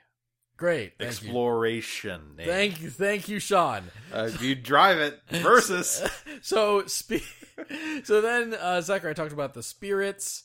Um, the the spirit board includes uh spirits from the base game. right. Um, like you know, Rex was already a spirit. Uh, Nia was already a spirit. Mhm. there were several important Xenoblade Chronicles 2 characters that were already spirits, so they just kind of here here they are, the DLC board. Right. Uh, but they add a few.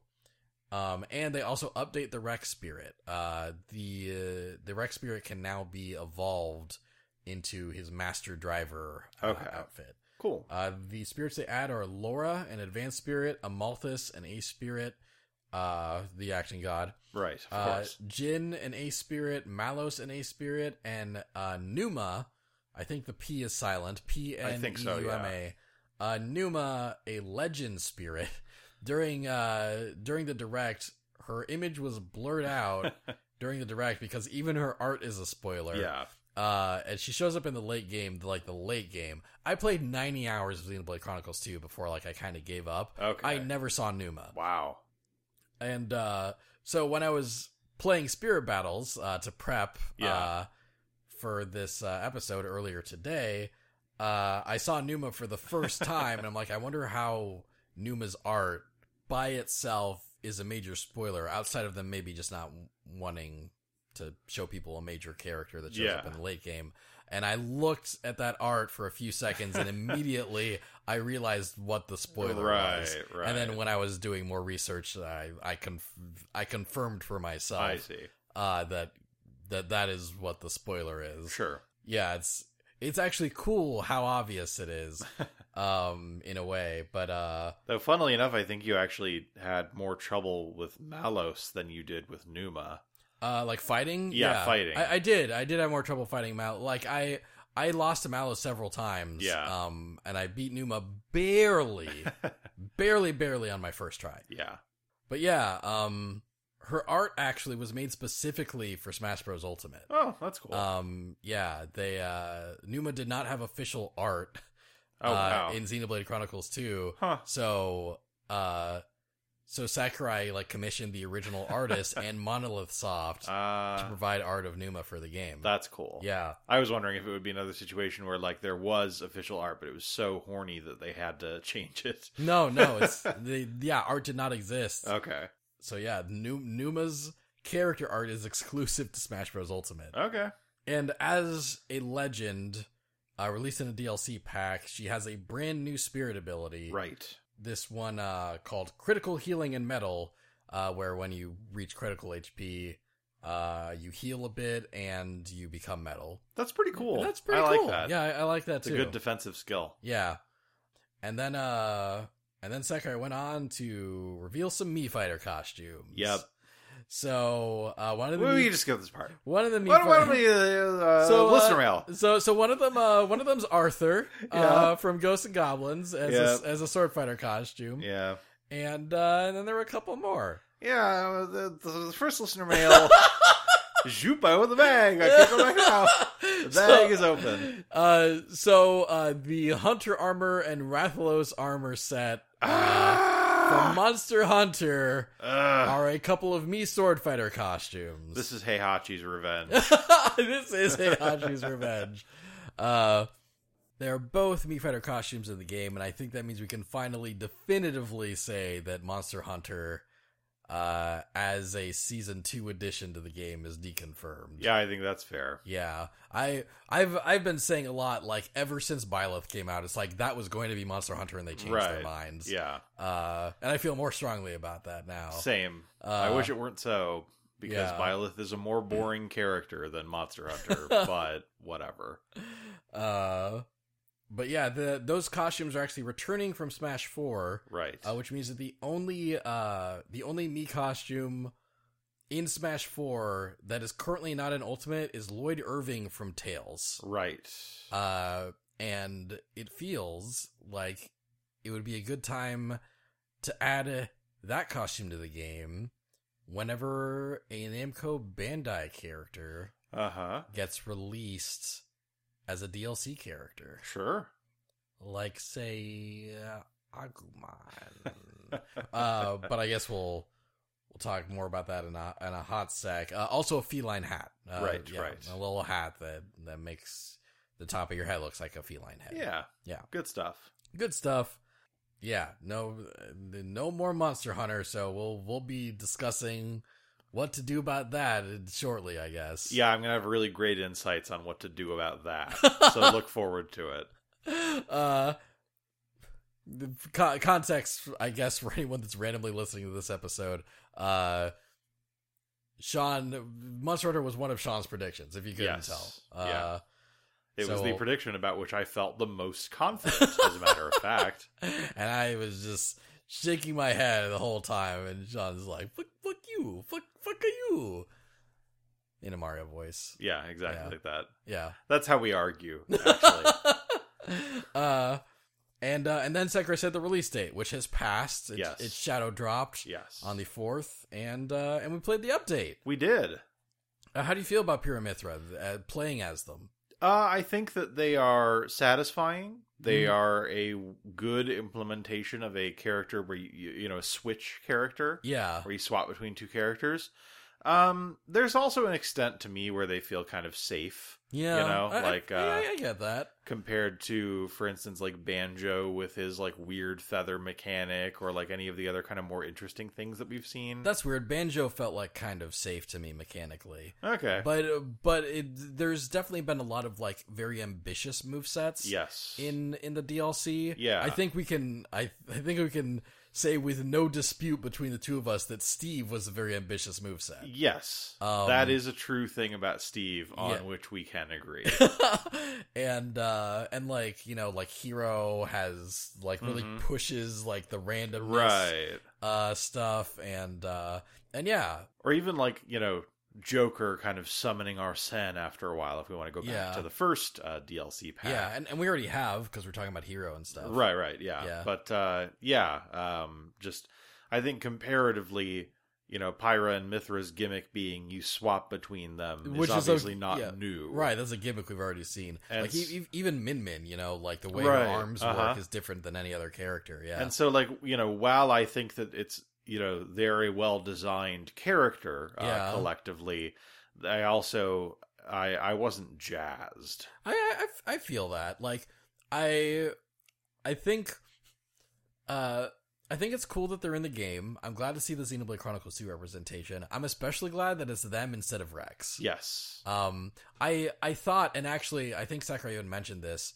that he thought about uh that Uh-huh. that yeah that they thought about having Rex be the main character and have have Pyrrha and or Mithra be his blades Yes. like working with him in tandem uh but Ice Climbers right. which is two characters and not three uh already kind of pushes the technical limitations of, of Right. Smash Bros Ultimate And I mean, that's just two of the same character. Yeah. So having two different characters, essentially. you know, you Yeah, can having two imagine. different characters, one that you can swap on the fly. Right. Yeah.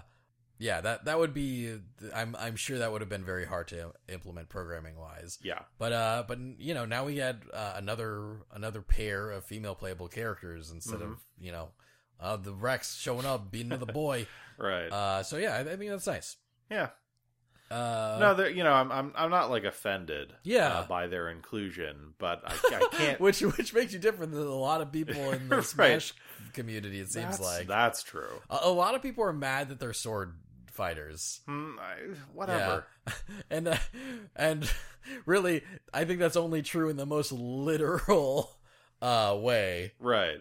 I mean, I think that the the sourest that I felt about this is basically just that, like, it felt to me like Xenoblade Two had kind of had its day. you Yeah, know? yeah, Uh, I mean, there was a point where you were guessing that Rex and, with Pyra and Mithra would be a character, and you dropped it because you didn't think that it was likely anymore. yeah, yeah. The the relevance had faded. yeah. I thought. and I, I thought that was spot on until this happened. yeah. Uh, and so there there's definitely some bitterness for me in that respect. in retrospect, I really should have revisited that after Min Min.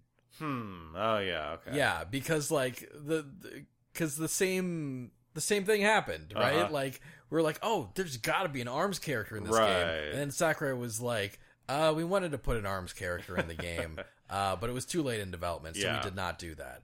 And then uh, and it was like, oh well, yeah, that opportunity is gone forever. uh, and we had that exact same conversation Yeah. about Xenoblade Chronicles 2. Like, we were Mhm. like, oh, maybe Rex with Pyrrha and Mithra. And then Sekiro was like, we wanted to put Rex in the game, but it was too late in development. Right. It's like, okay, well, taking that off the shelf for the rest of our lives. But then Min Min was made playable, and Mm-hmm. I really should have gone back and been like, what other what other characters did we think were off the table? I don't think this is actually a pattern. I think that they just happened to make two characters like that, and that we won't see that happen again going forward. I mean, I don't think Sakurai has said that about any other character. Mm-hmm. He said that explicitly about both of them. sure. Yeah. Uh, that they that he wanted to put them both in the game, but it was too late in development by the time they were Yeah. they were relevant. Because yeah, if he had said that about a third character, I th- I think there I think that would at least be worth revisiting, uh, in Sure. case it's a pattern. But uh, but uh, but at the same time, I do think one thing I've learned over the course of us predicting things is finding patterns and chasing them will lead to one's downfall. Yes, I when it think comes that's to fair to Smash say. predictions. So, uh, yeah, I, I, I like I, I like their inclusion overall. I- I think they're I, I I think they're maybe not the most exciting addition Mhm. in this season pass, but I, I feel like they fit. Uh, I'm wondering actually if they might be the Terry of this pass. Oh. Uh, because like Xen- Xenoblade, Xenoblade has its fans, yeah. but I, I think it's I think it's less. It's a. It's definitely a less huge franchise Yeah. than maybe all the other franchises in the Fighters Pass so far. Uh huh. Uh, actually, I guess if you had to like, if you had to, I'm, I'm moving my hands up and down like they're ends of a scale right now. He is doing that Uh, for the benefit of me. yeah, like if if like min if like arms was on one end of the scale and and Xenoblade was on the other, I don't know which would weigh more. Right. Probably Xenoblade, actually. Right? Yeah, I think so. Yeah, but but Arms has that newness, right? Arms Right, has that exactly. shiny newness, and and Xenoblade Xenoblade already has Shulk there, so you wouldn't expect hmm more um, necessarily. Yeah. Uh, so I, I, you know, part of me wonders if Pyra Mithra are are gonna be the Terry, but uh, but maybe they're not. Okay. Yeah. What do you think? Uh predicting s- Smash characters is a really hard job. I I We- I, I tweeted as much. Like the Yeah. second the second Pyra and Mithra were like announced. I'm like, God, no, and I'm, I mean, my tweet was something to the effect of, "Why do we even do this podcast?" like, I, I don't know. Like, it- we we get some stuff right. but by chance like i i mean it feels like i it feels like it honestly that Pyra Pyra and Mithra felt to me like a roll of the dice. Sure. you know But I, I feel like there's some it stuff. shattered Daniel. It shattered my confidence. I feel like there's some stuff we've been really confident about. Like we, you know, we we have a lot of arguments in his favor and ended up being right. Uh-huh. Like, uh, like stuff like uh very specific stuff like Sans is a me costume. sure, or like Shovel Knight being an assist trophy, Uh-huh. right? Uh, and like you know, you you were really confident about Banjo Kazooie, and that happened, right? Yeah. We we did a whole episode after after like we knew there would be an arms character. We went through all the arms characters, decide who was the most likely. We we like really put our heads together and decided on Min Min, and that was Mhm. right. sure. Yeah. So uh so I feel like we have some wins and All they're right. not just random like by chance wins either. But the fact that Pyra and Mithra happened and Monster Hunter got dethroned from the top of my list in the same fucking Smash presentation. I mean, Monster Hunter getting dethroned is me being right, so I don't feel bad about it. All right, well, it was a great uh, podcast, but it's over. I'm leaving Beep Boop Group. Thanks, everybody, for your support. Ah. I, I I'm s- I'm sorry that, that I, I guess those two together that that can that that does feel he- heavy. That, it was that a, feels it like was a weight. one-two punch. For yes. sure.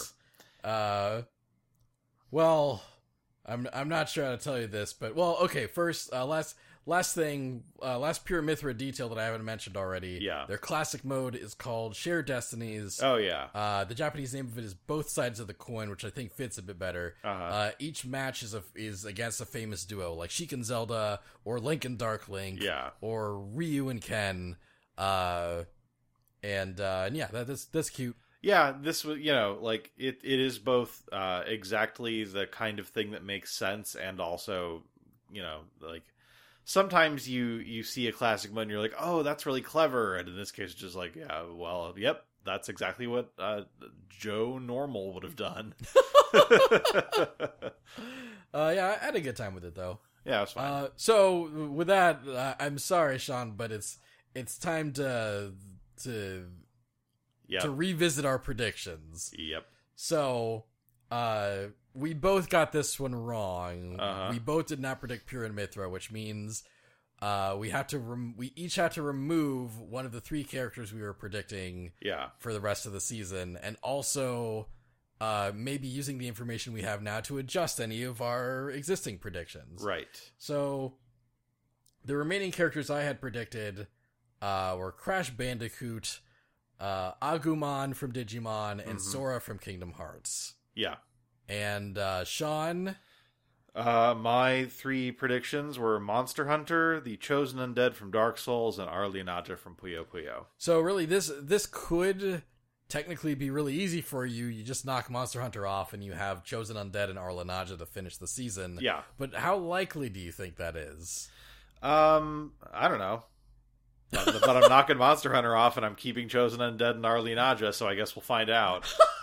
I, I I want you to know that Mhm. you know, I think that while I think that part of what I bring to this podcast is my general indifference to Smash Bros. relative to you, Oh yeah, what, what, I a, what a want- quality. I want you to know that I actually like I was like doing research. I was like looking through you know uh the games that were are, have been released for the Switch by their sales numbers and Yeah. like looking at other characters that people have predicted, trying to figure out what the hell I wanted to do hmm and just i i honestly couldn't find anything where i thought like like you know there are so many people out there on the internet that are so confident about the stupidest picks that you could possibly imagine and at the end of the day after looking through everything i didn't feel like the chosen undead from dark souls and arlie nadja from puyo puyo were any stupider than most of what i was looking at like Arlie Naja, you know, was like number five, I think, on the on that poll that was like, hey, you know, you people in Japan, what are the top ten Smash characters that you want in Ultimate? Sure, yeah. Um, uh, you know, Dark Souls is an enormously popular, uh, uh, far more popular than it deserves to be. Yeah. Uh, franchise and the progenitor of an entire subgenre of games. I'm keeping them both. Don't just casually dunk on Dark Souls. We'll get another one star. in Hey, reviews I again. mean, I should say, uh, you know, I like Soulsborne games. I, I liked Yeah. Bloodborne. I played plenty of Bloodborne. Had Yeah. a good time with Bloodborne.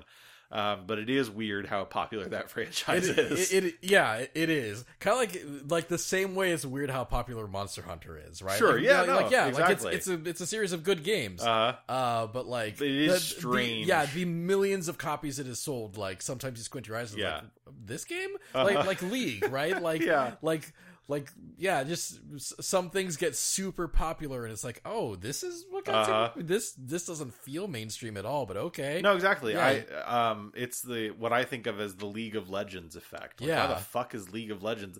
Not because I, you know, I've I've pl- I played and enjoyed League of Legends for years. Yeah. I only left because the community is shit.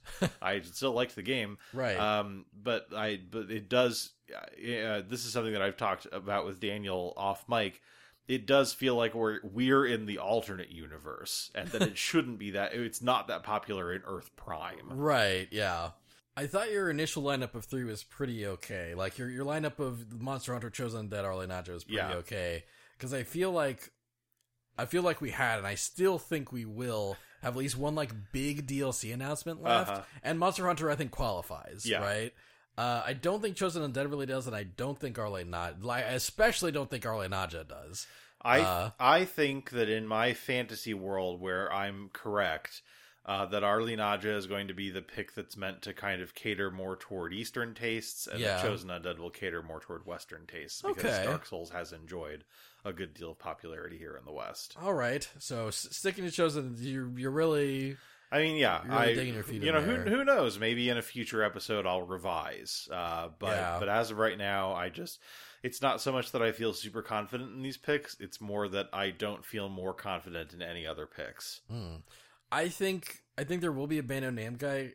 I think there will be a Bano Nam. Uh, I think there will be a Bandai Namco character Uh-huh. Uh, yeah, in in Smash in in the last one of the last two slots, Mhm. and I think there will be Dark Souls me representation. sure. Uh, when that character comes out. And I think that we'll get Dark Souls character representation and an Agumon hat. I I don't think I think either Agumon is fully in the game or there will be no Digimon Okay. representation in the game at all. Hmm. Um or or there will be a Digimon Survive Spirit event and that's it. Right, right. Uh but yeah, so I've got Sora, Agumon and Crash Bandicoot and I Yeah. don't know who to boot here. Uh Agumon. no. because like I I think a bigger announcement and a smaller announcement is what's left. Okay. I think we're getting a Terry, Mhm. right? And then we're getting something really exciting. Okay. Uh and maybe we're getting that in the wrong order. sure. Yeah, I think that's entirely possible that we get the really hype thing Uh, as the second to last thing, and then the last thing, like, why would you put them in there? yeah. And by that logic, either Sora or Crash is the big thing and Agumon is a small thing. Sure. You know, the relatively small thing. Right. I think some people will be real pumped about Agumon, obviously. Of course. Uh, you are. I will be like, I actually said this off mic, but like, if we do get Agumon, like, I'm dropping everything and making him my Smash main, right, yes. uh, right? Like, if he if he plays like even a little the way I imagine he does, Yeah. where he has like a digivolving mechanic, Sure. where you can like, where depending on how you play, you can you actually get like branching evolutions, Right. Like, if that's if he comes to the table and that's the playstyle he has, I'm going to learn him and like yeah, and make Ridley my secondary. sure. But yeah, Sora or Crash, one would lean towards maybe Crash being more likely than Sora, but also so yeah, here's so here's the thing, right? Yeah. So you'd think that the most likely time for Crash to show up would be the time that Pyramid Mithras showed up Uh-huh. instead, right? Because like him releasing alongside Crash 4 would make the most sense from a marketing standpoint. Sure. Um, however, after Activision announced Crash 4 for Switch and other consoles, they said that there would also be additional announcements made for Crash Bandicoot's anniversary later this year. Hmm. Uh, and that that just seems like Sure. that would absolutely fall under that umbrella, right? Sure. Crash and Smash, uh, Happy Anniversary, uh, you funky little bandicoot. hmm Um, on the other hand, I do feel like a lot of people have lost hope in Sora because Sephiroth is in the game. yeah. And that's like, oh, that's the Square Enix uh, Uh-huh. thing. And I honestly think there's definitely a non zero chance of Nintendo and Sakurai taking advantage of, Sure. of that, of being, of, of just fucking with our perceptions of patterns yet again. Yeah. Like, I think the only reason that Sora would not be in the game by the end of this DLC is if Disney does not want him to. Yeah. But I also think it's not, you can't discount that Disney would not want Sora to be in this game. Sure. Or would not think that Nintendo is offering them enough money for Sora Yeah. to be in this game. Uh, I think I'm leaning towards Crash Bandicoot and Agumon. Wow. See, Yeah. I here's what I think. Okay. If I were in your shoes, Yeah. I would get rid of Crash because, well, I mean, if I were in your shoes, I'd get rid of Agumon. But if I were in your shoes and had kind of your inclinations, I would get Yeah. rid of Crash because you really want to keep Agumon. Yeah. And I don't think that it's going to be Crash and Agumon. I think it's going to be Crash or Agumon because I think that they Okay. both occupy that same space of kind of like a weird nostalgia e pick. Okay. You know? are right. Okay. I see where you're coming yeah, from. Yeah. but then and then Sora would be kind of the really big get, you know, the Yeah. really big announcement that would kind of dwarf both of them in terms of hype. Okay, you know, I think you might have. Yeah, I think you might have convinced me. Actually, uh, I'm gonna be so mad. I'm gonna be so mad if, if it's if it's Crash. well, don't be mad at me because you are ultimately the one making this decision. I'm just telling you what I you would do. coward. uh, no, I, I, you know that that's that's a good argument that uh that Agumon and Crash would both be characters harkening back to certain eras, Right. right? Like Agumon harkening back to like when they were really competing against Pokemon, Mhm. and Crash like harkening back to like his prime during the PS1 game Yeah. days. Uh, Sora would be a very a very modern like present day pick. And honestly, I I don't see I. s- I don't think it's completely unlikely that we just get two like bangers and it's Sora and Crash, Sure. right? But I, al- also like Nintendo of Japan is making far more deals with Japanese developers than they are with American developers. Mhm. And we already got that Microsoft collaboration with Sure. Steve, right? And we got that Microsoft collaboration with Banjo last time. Uh huh. so, I yeah, I guess I'm gonna. I for now, for now, Yeah. Agumon and Sora Okay. oh, potentially in that order, but potentially not. Uh, and Agumon can tie into the release of Digimon Survive, right. and Sora's just a big deal no matter what games are coming out around that. Right. uh, but I, I like I kind of I kind of went Crash as a pocket. Like I think what I might do when there's only one character left hmm is that we'll just we'll both say three characters we think it could be. Oh, okay. Yeah. All right. in- instead of trying to lock in from the millions of possibilities who the very last character is. sure. But for now, I'm gonna say I'm gonna say we get two guesses on who the last two characters are. Okay. All right, so the rest of DLC Pack 2, the rest of Fighters Pass 2, the last characters coming to Super Smash Bros. Ultimate for the Nintendo Switch, I think it will be Agumon and Sora. And I think it will be the Chosen Undead and Arlie Naja. It's uh, like, I think one of those could be in. Okay. Yeah, maybe. Uh, but I guess you also probably feel that way about mine. I do. I God, just imagine if Agumon gets in. Just imagine. All right. I'm imagining. uh, um, like I think that you know, if Sora doesn't get in, it'll be because of some kind of licensing problem. yes. If Agumon doesn't get in, it'll just because because you know some other more popular character got in Yeah. instead. I I do think we'll get a Namco character, and uh, I don't think a Namco character is actually 100%. Okay. They, they haven't given us a new character since Pac Man. right. Yeah. Um, but I also see the potential for the Namco Bandai character to be Lloyd Irving. Mhm. Like it could actually be him, like representing Tails, which is not a small franchise. It's- Sure. it's, pretty popular. yeah. Also, celebrating its anniversary right Uh now. huh. Uh. um, or uh, Jin from Tekken. Sure. Uh, Heihachi's gone, but that doesn't mean Tekken's completely out of the running. Sure. Um, but I'm gonna say Agumon. That that's just the most that that'd be the most exciting pick out of Okay. Namco's catalog for me, and I think it represents, you know, an important era and all that. Sure. Yeah, yeah. All right, Okay. all right. Okay. So that was a lot of Nintendo stuff. Oh yeah. Uh, but we have just a couple listener mails. Okay. Zoop. Oh. Uh, will BTI zing? Will bazing? Will bazing? Uh, on Twitter says, "Why didn't they add the new version of They Will Know Our Names?" yeah, that would have been cool. Yeah.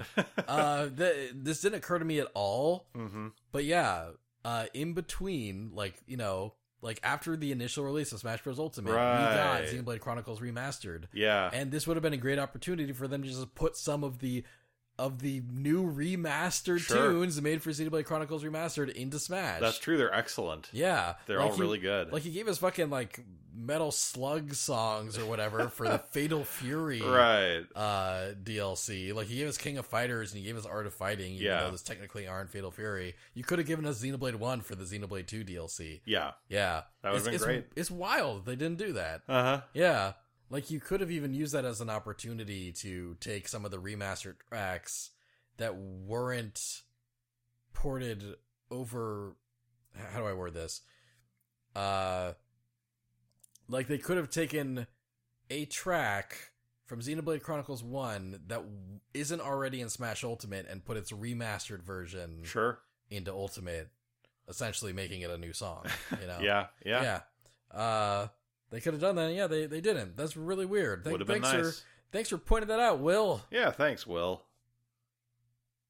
Will Bedzing. Will Bazing. Will Bazinga. Ugh. Don't do that to Will. Bedzing.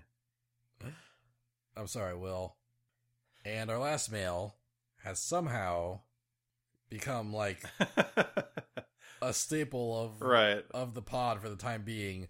Sergio V is back with uh this or that version 4. Okay.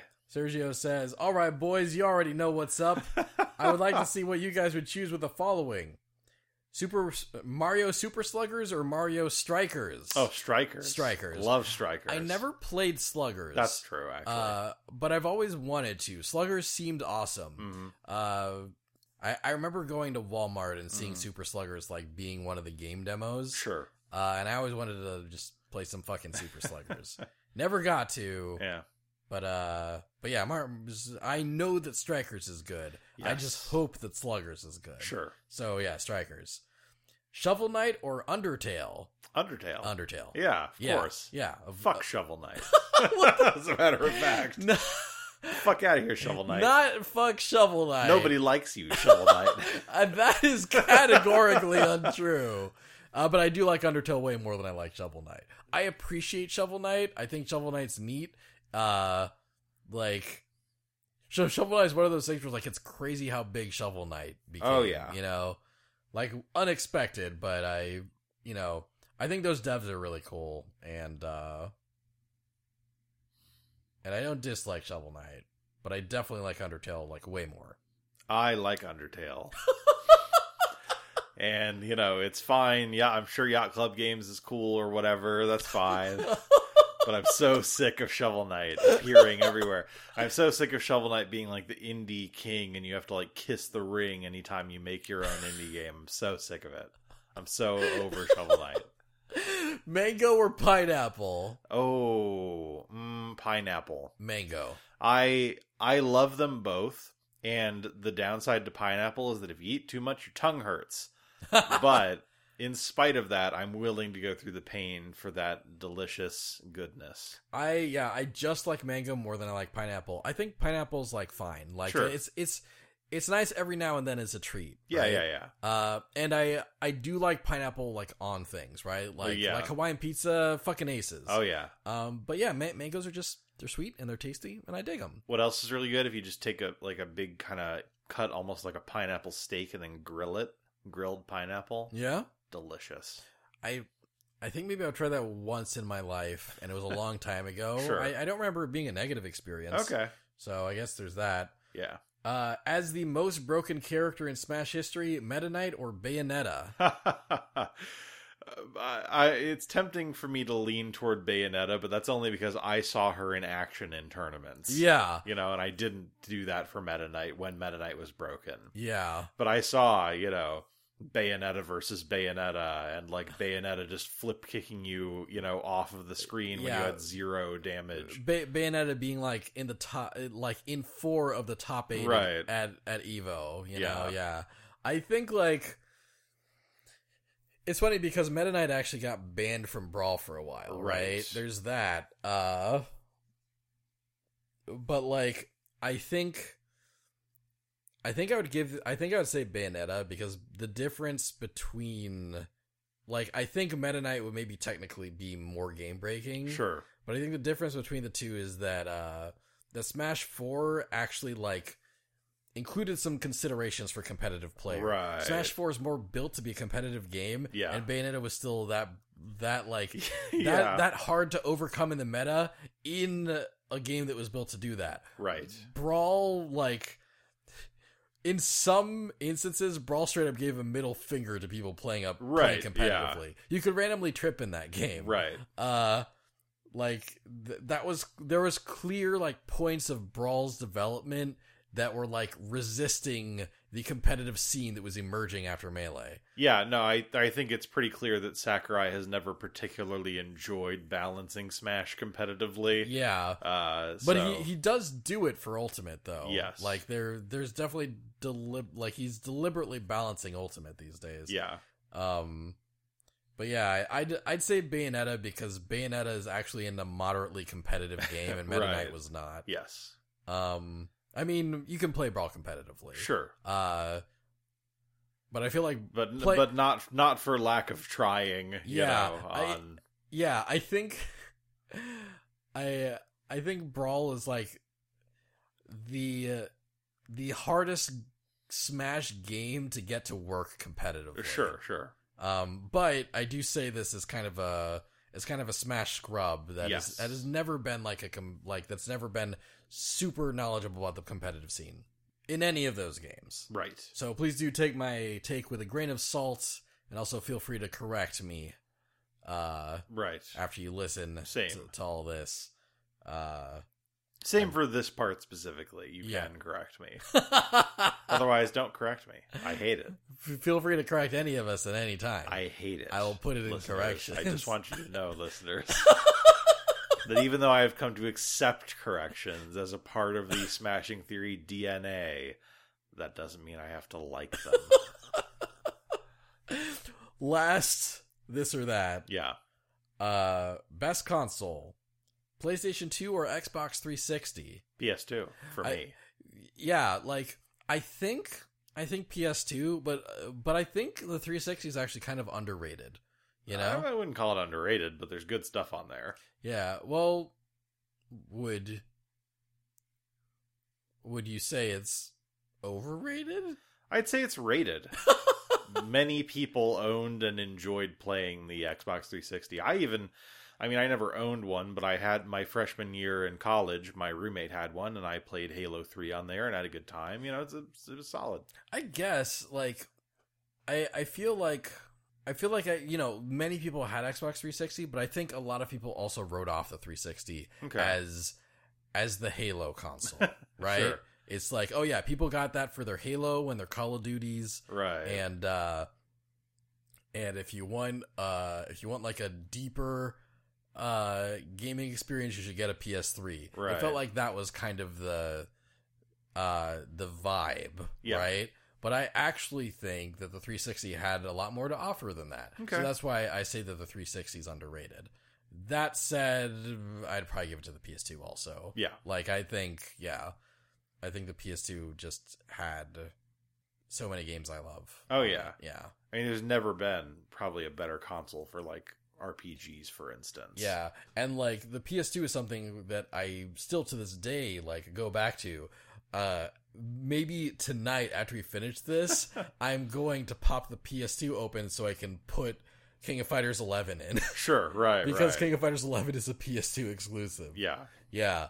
And the 360, I've been afraid to turn on for the last three years because I know that one day I'm going to turn it on and see that Red Ring of Death. Uh, Uh huh. and on top of that, I haven't really played many 360 games on my Xbox One lately either. Right. Um, so yeah, I'd I'd give the edge to the. I'd say PS2. That's Yeah. my answer too.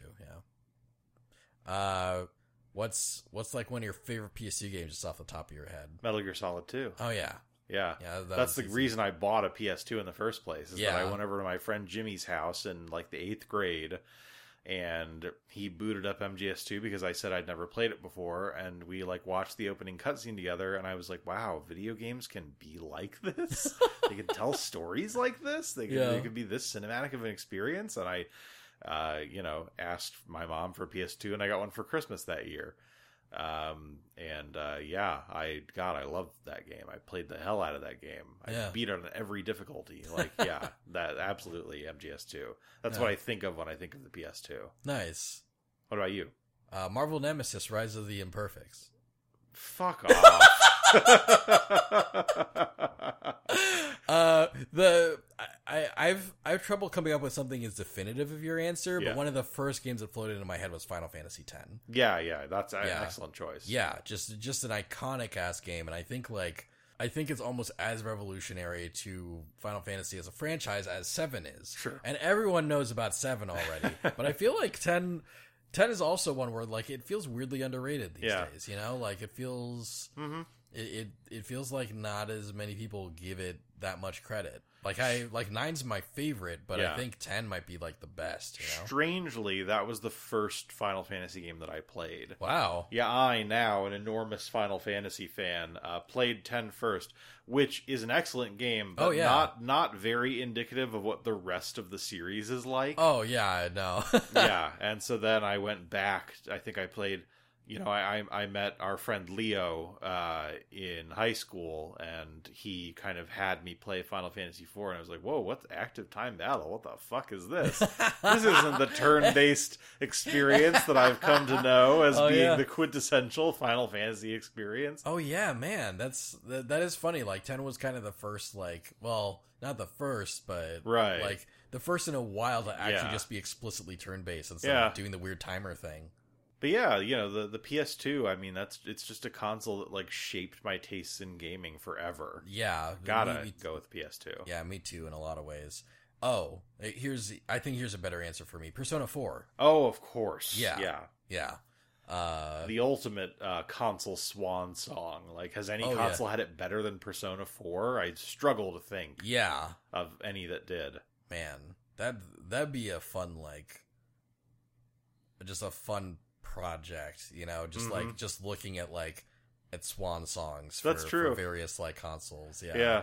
and kind of be- see how it- they stack up now. It'd be like your Project Wii eulogies, but for every console. Yeah, Instead of the Wii. man, I'd, I'd get to talk about Kirby's Dream Land 3 again. That's true. You do love doing I that. love doing that. he does. All right, thanks, Sergio. Yeah. good, good lineup as always. Absolutely. I'm curious to see how long Sergio is going to do this to us.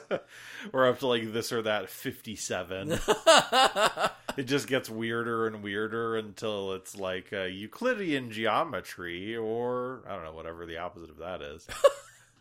anyway, thanks everybody. If you want Yeah. to know where else you can find us, uh, we have a Patreon, patreon.com slash beatboop group, Yes. where we have an exclusive podcast and bonus content. Yes. Uh, one piece of bonus content is popping up in the near future. Uh, once like I like have some time to like lie down and like breathe and stuff. Right. Um, and that is uh, that is the uh, supplementary conclusion. Sorry. I'm just imagining you like lying on your bed, but you have your computer monitor against your forehead and like your keyboard on your knees, and you're just like still editing.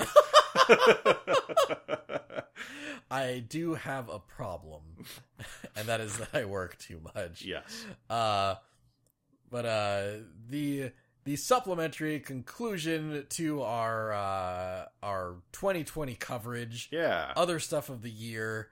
Uh, we have we've recorded that. I just have to edit it, and I Right. think it's a really fun discussion. We talk about stuff like our favorite movie of 2020 ish, Mhm. uh, our our favorite uh, our favorite anime, our Yeah. favorite uh, our favorite meme. Yes. So if, if stuff like that sounds interesting, um, that'll be available to everyone pledging at the five dollar level or Yeah. higher, and you'll also get to be in our Discord if you do that. true. Uh, Discord's poppin'. Yeah, we got some some people in there. Uh, Dude, wow, people, Yeah. wow, real. Uh, as real a matter people. of fact, uh, recently um, our our former uh, Daniel's former play this uh, podcast co-host joined that Discord. yeah, yeah, Max is on the Discord yeah, now. you can Yeah. talk to him about old episodes of a dead podcast. Wow, I where how can I give you I mean, five we- dollars to be- directly? To, be fair, we do have people in the Discord who have been enjoying doing exactly that. yeah, that's true. It's Yeah. true. But yeah, It's a uh, draw. next time on a Smashing Theory, I don't know. Well, we've been in that spot before. We and have. Somehow we always find something to talk about. yeah, I'm, I'm sure in two or three weeks, uh, we will, uh, we will have something to talk about. Sakurai just commits a bank heist and we cover it. May um maybe I'll do a Patreon vote. Sure. Yeah. Yeah, maybe I'll okay. pick Why some not? topics. Yeah. Maybe uh maybe people can vote on us like talking about what we're playing right now. Uh-huh. I do Uh, or- love those episodes. Yeah, right. We haven't done one of those in a while. Maybe we can finally continue the Smash Bros. cinematic universe. yeah, yeah. We yeah we, we got stuff we can do uh, Yeah. on on our off time. We ke- we've had some stuff that we're meaning to do like during these dead periods, And then Right. suddenly Nintendo would announce something huge. yes. Uh, but this seems like I think this time between March and June will actually be kind of quiet this time somehow. Okay. Uh, with Well- the exception of like indie worlds and stuff. Yeah. If it is, then yeah, we'll, we'll just have to come up with some cool shit for you guys to listen to. Yeah, so so maybe there'll be a poll up on the Patreon. You can Sure. vote if if there is, you can vote on that at the two dollar level. Or higher. Oh. yeah.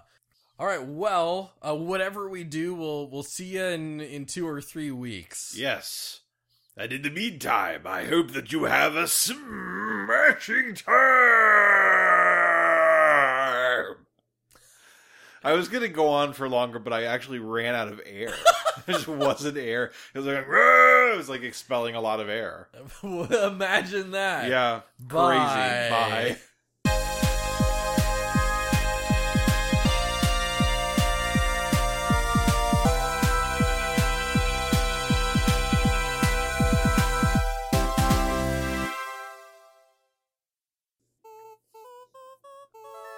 Special thanks. Special thanks. special thanks to Lonel. Lonald. Thanks. Thanks, Lonald. Uh, I wonder if I wonder if Lana would like Xenoblade. It's very long, Uh huh. but uh, but I think he likes like Fire Emblem and that kind of thing. Okay. So that you know, Fire Emblem's long sometimes. Yeah, it's true. Uh, Lonald likes long games, like Fire Emblem. and Xenoblade. I, I don't know if Lana likes Xenoblade. That's the whole. fl- That's how this started, Sean. Well, Lonald, maybe you'll like it because it's long. Special thanks to Nim. Thanks, Nim. Thanks, Nim. You want to try again? Thanks, Nim. No, I just I don't. uh, oh, Niv Niv sends me stickers and things on the reg. It's very sweet. Aw. Yeah, I, I pay him for the stickers. Right. Niv, Niv, Niv sells stickers as a side gig. Nim sends me stickers in exchange for money. thanks, Niv, for the stickers. Special thanks to my fiance Lee. Thanks, Lee.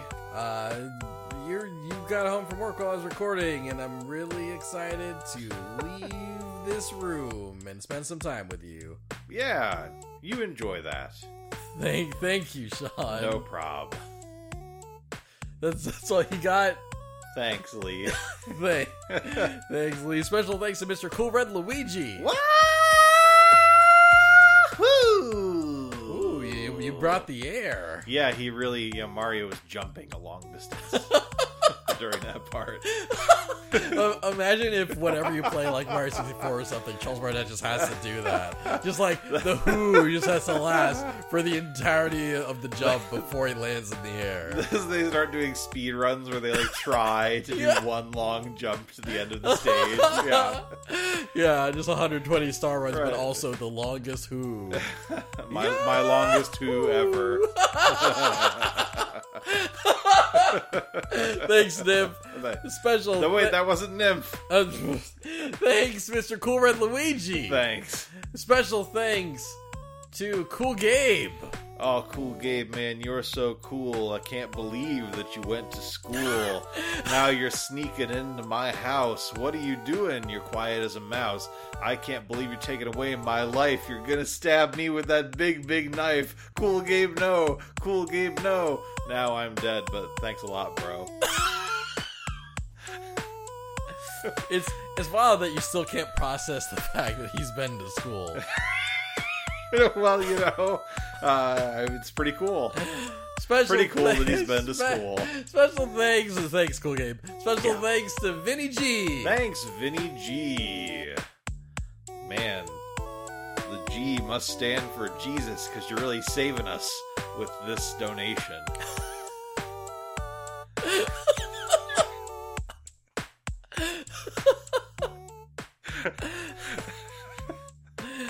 Ahem. Uh, my name is Jesus with a G. and I never learned how to read. thanks, Vinny. oh, thanks. Uh, special thanks to all of our special thanks patrons. If you want this to happen to you, you can special thank. You can you, you can you can give us twenty dollars, and then we will special thank. Yeah. We'll special thank you at the Give end. us of- twenty dollars for the privilege of thanking us. Uh, you you do it, and we'll we'll, we'll special thank you at the end of all of our episodes for all the months that you do it. yep. Uh, s- special thanks to everybody, but specifically the everybody that gave us money. we'll see you next time. Goodbye. Bye.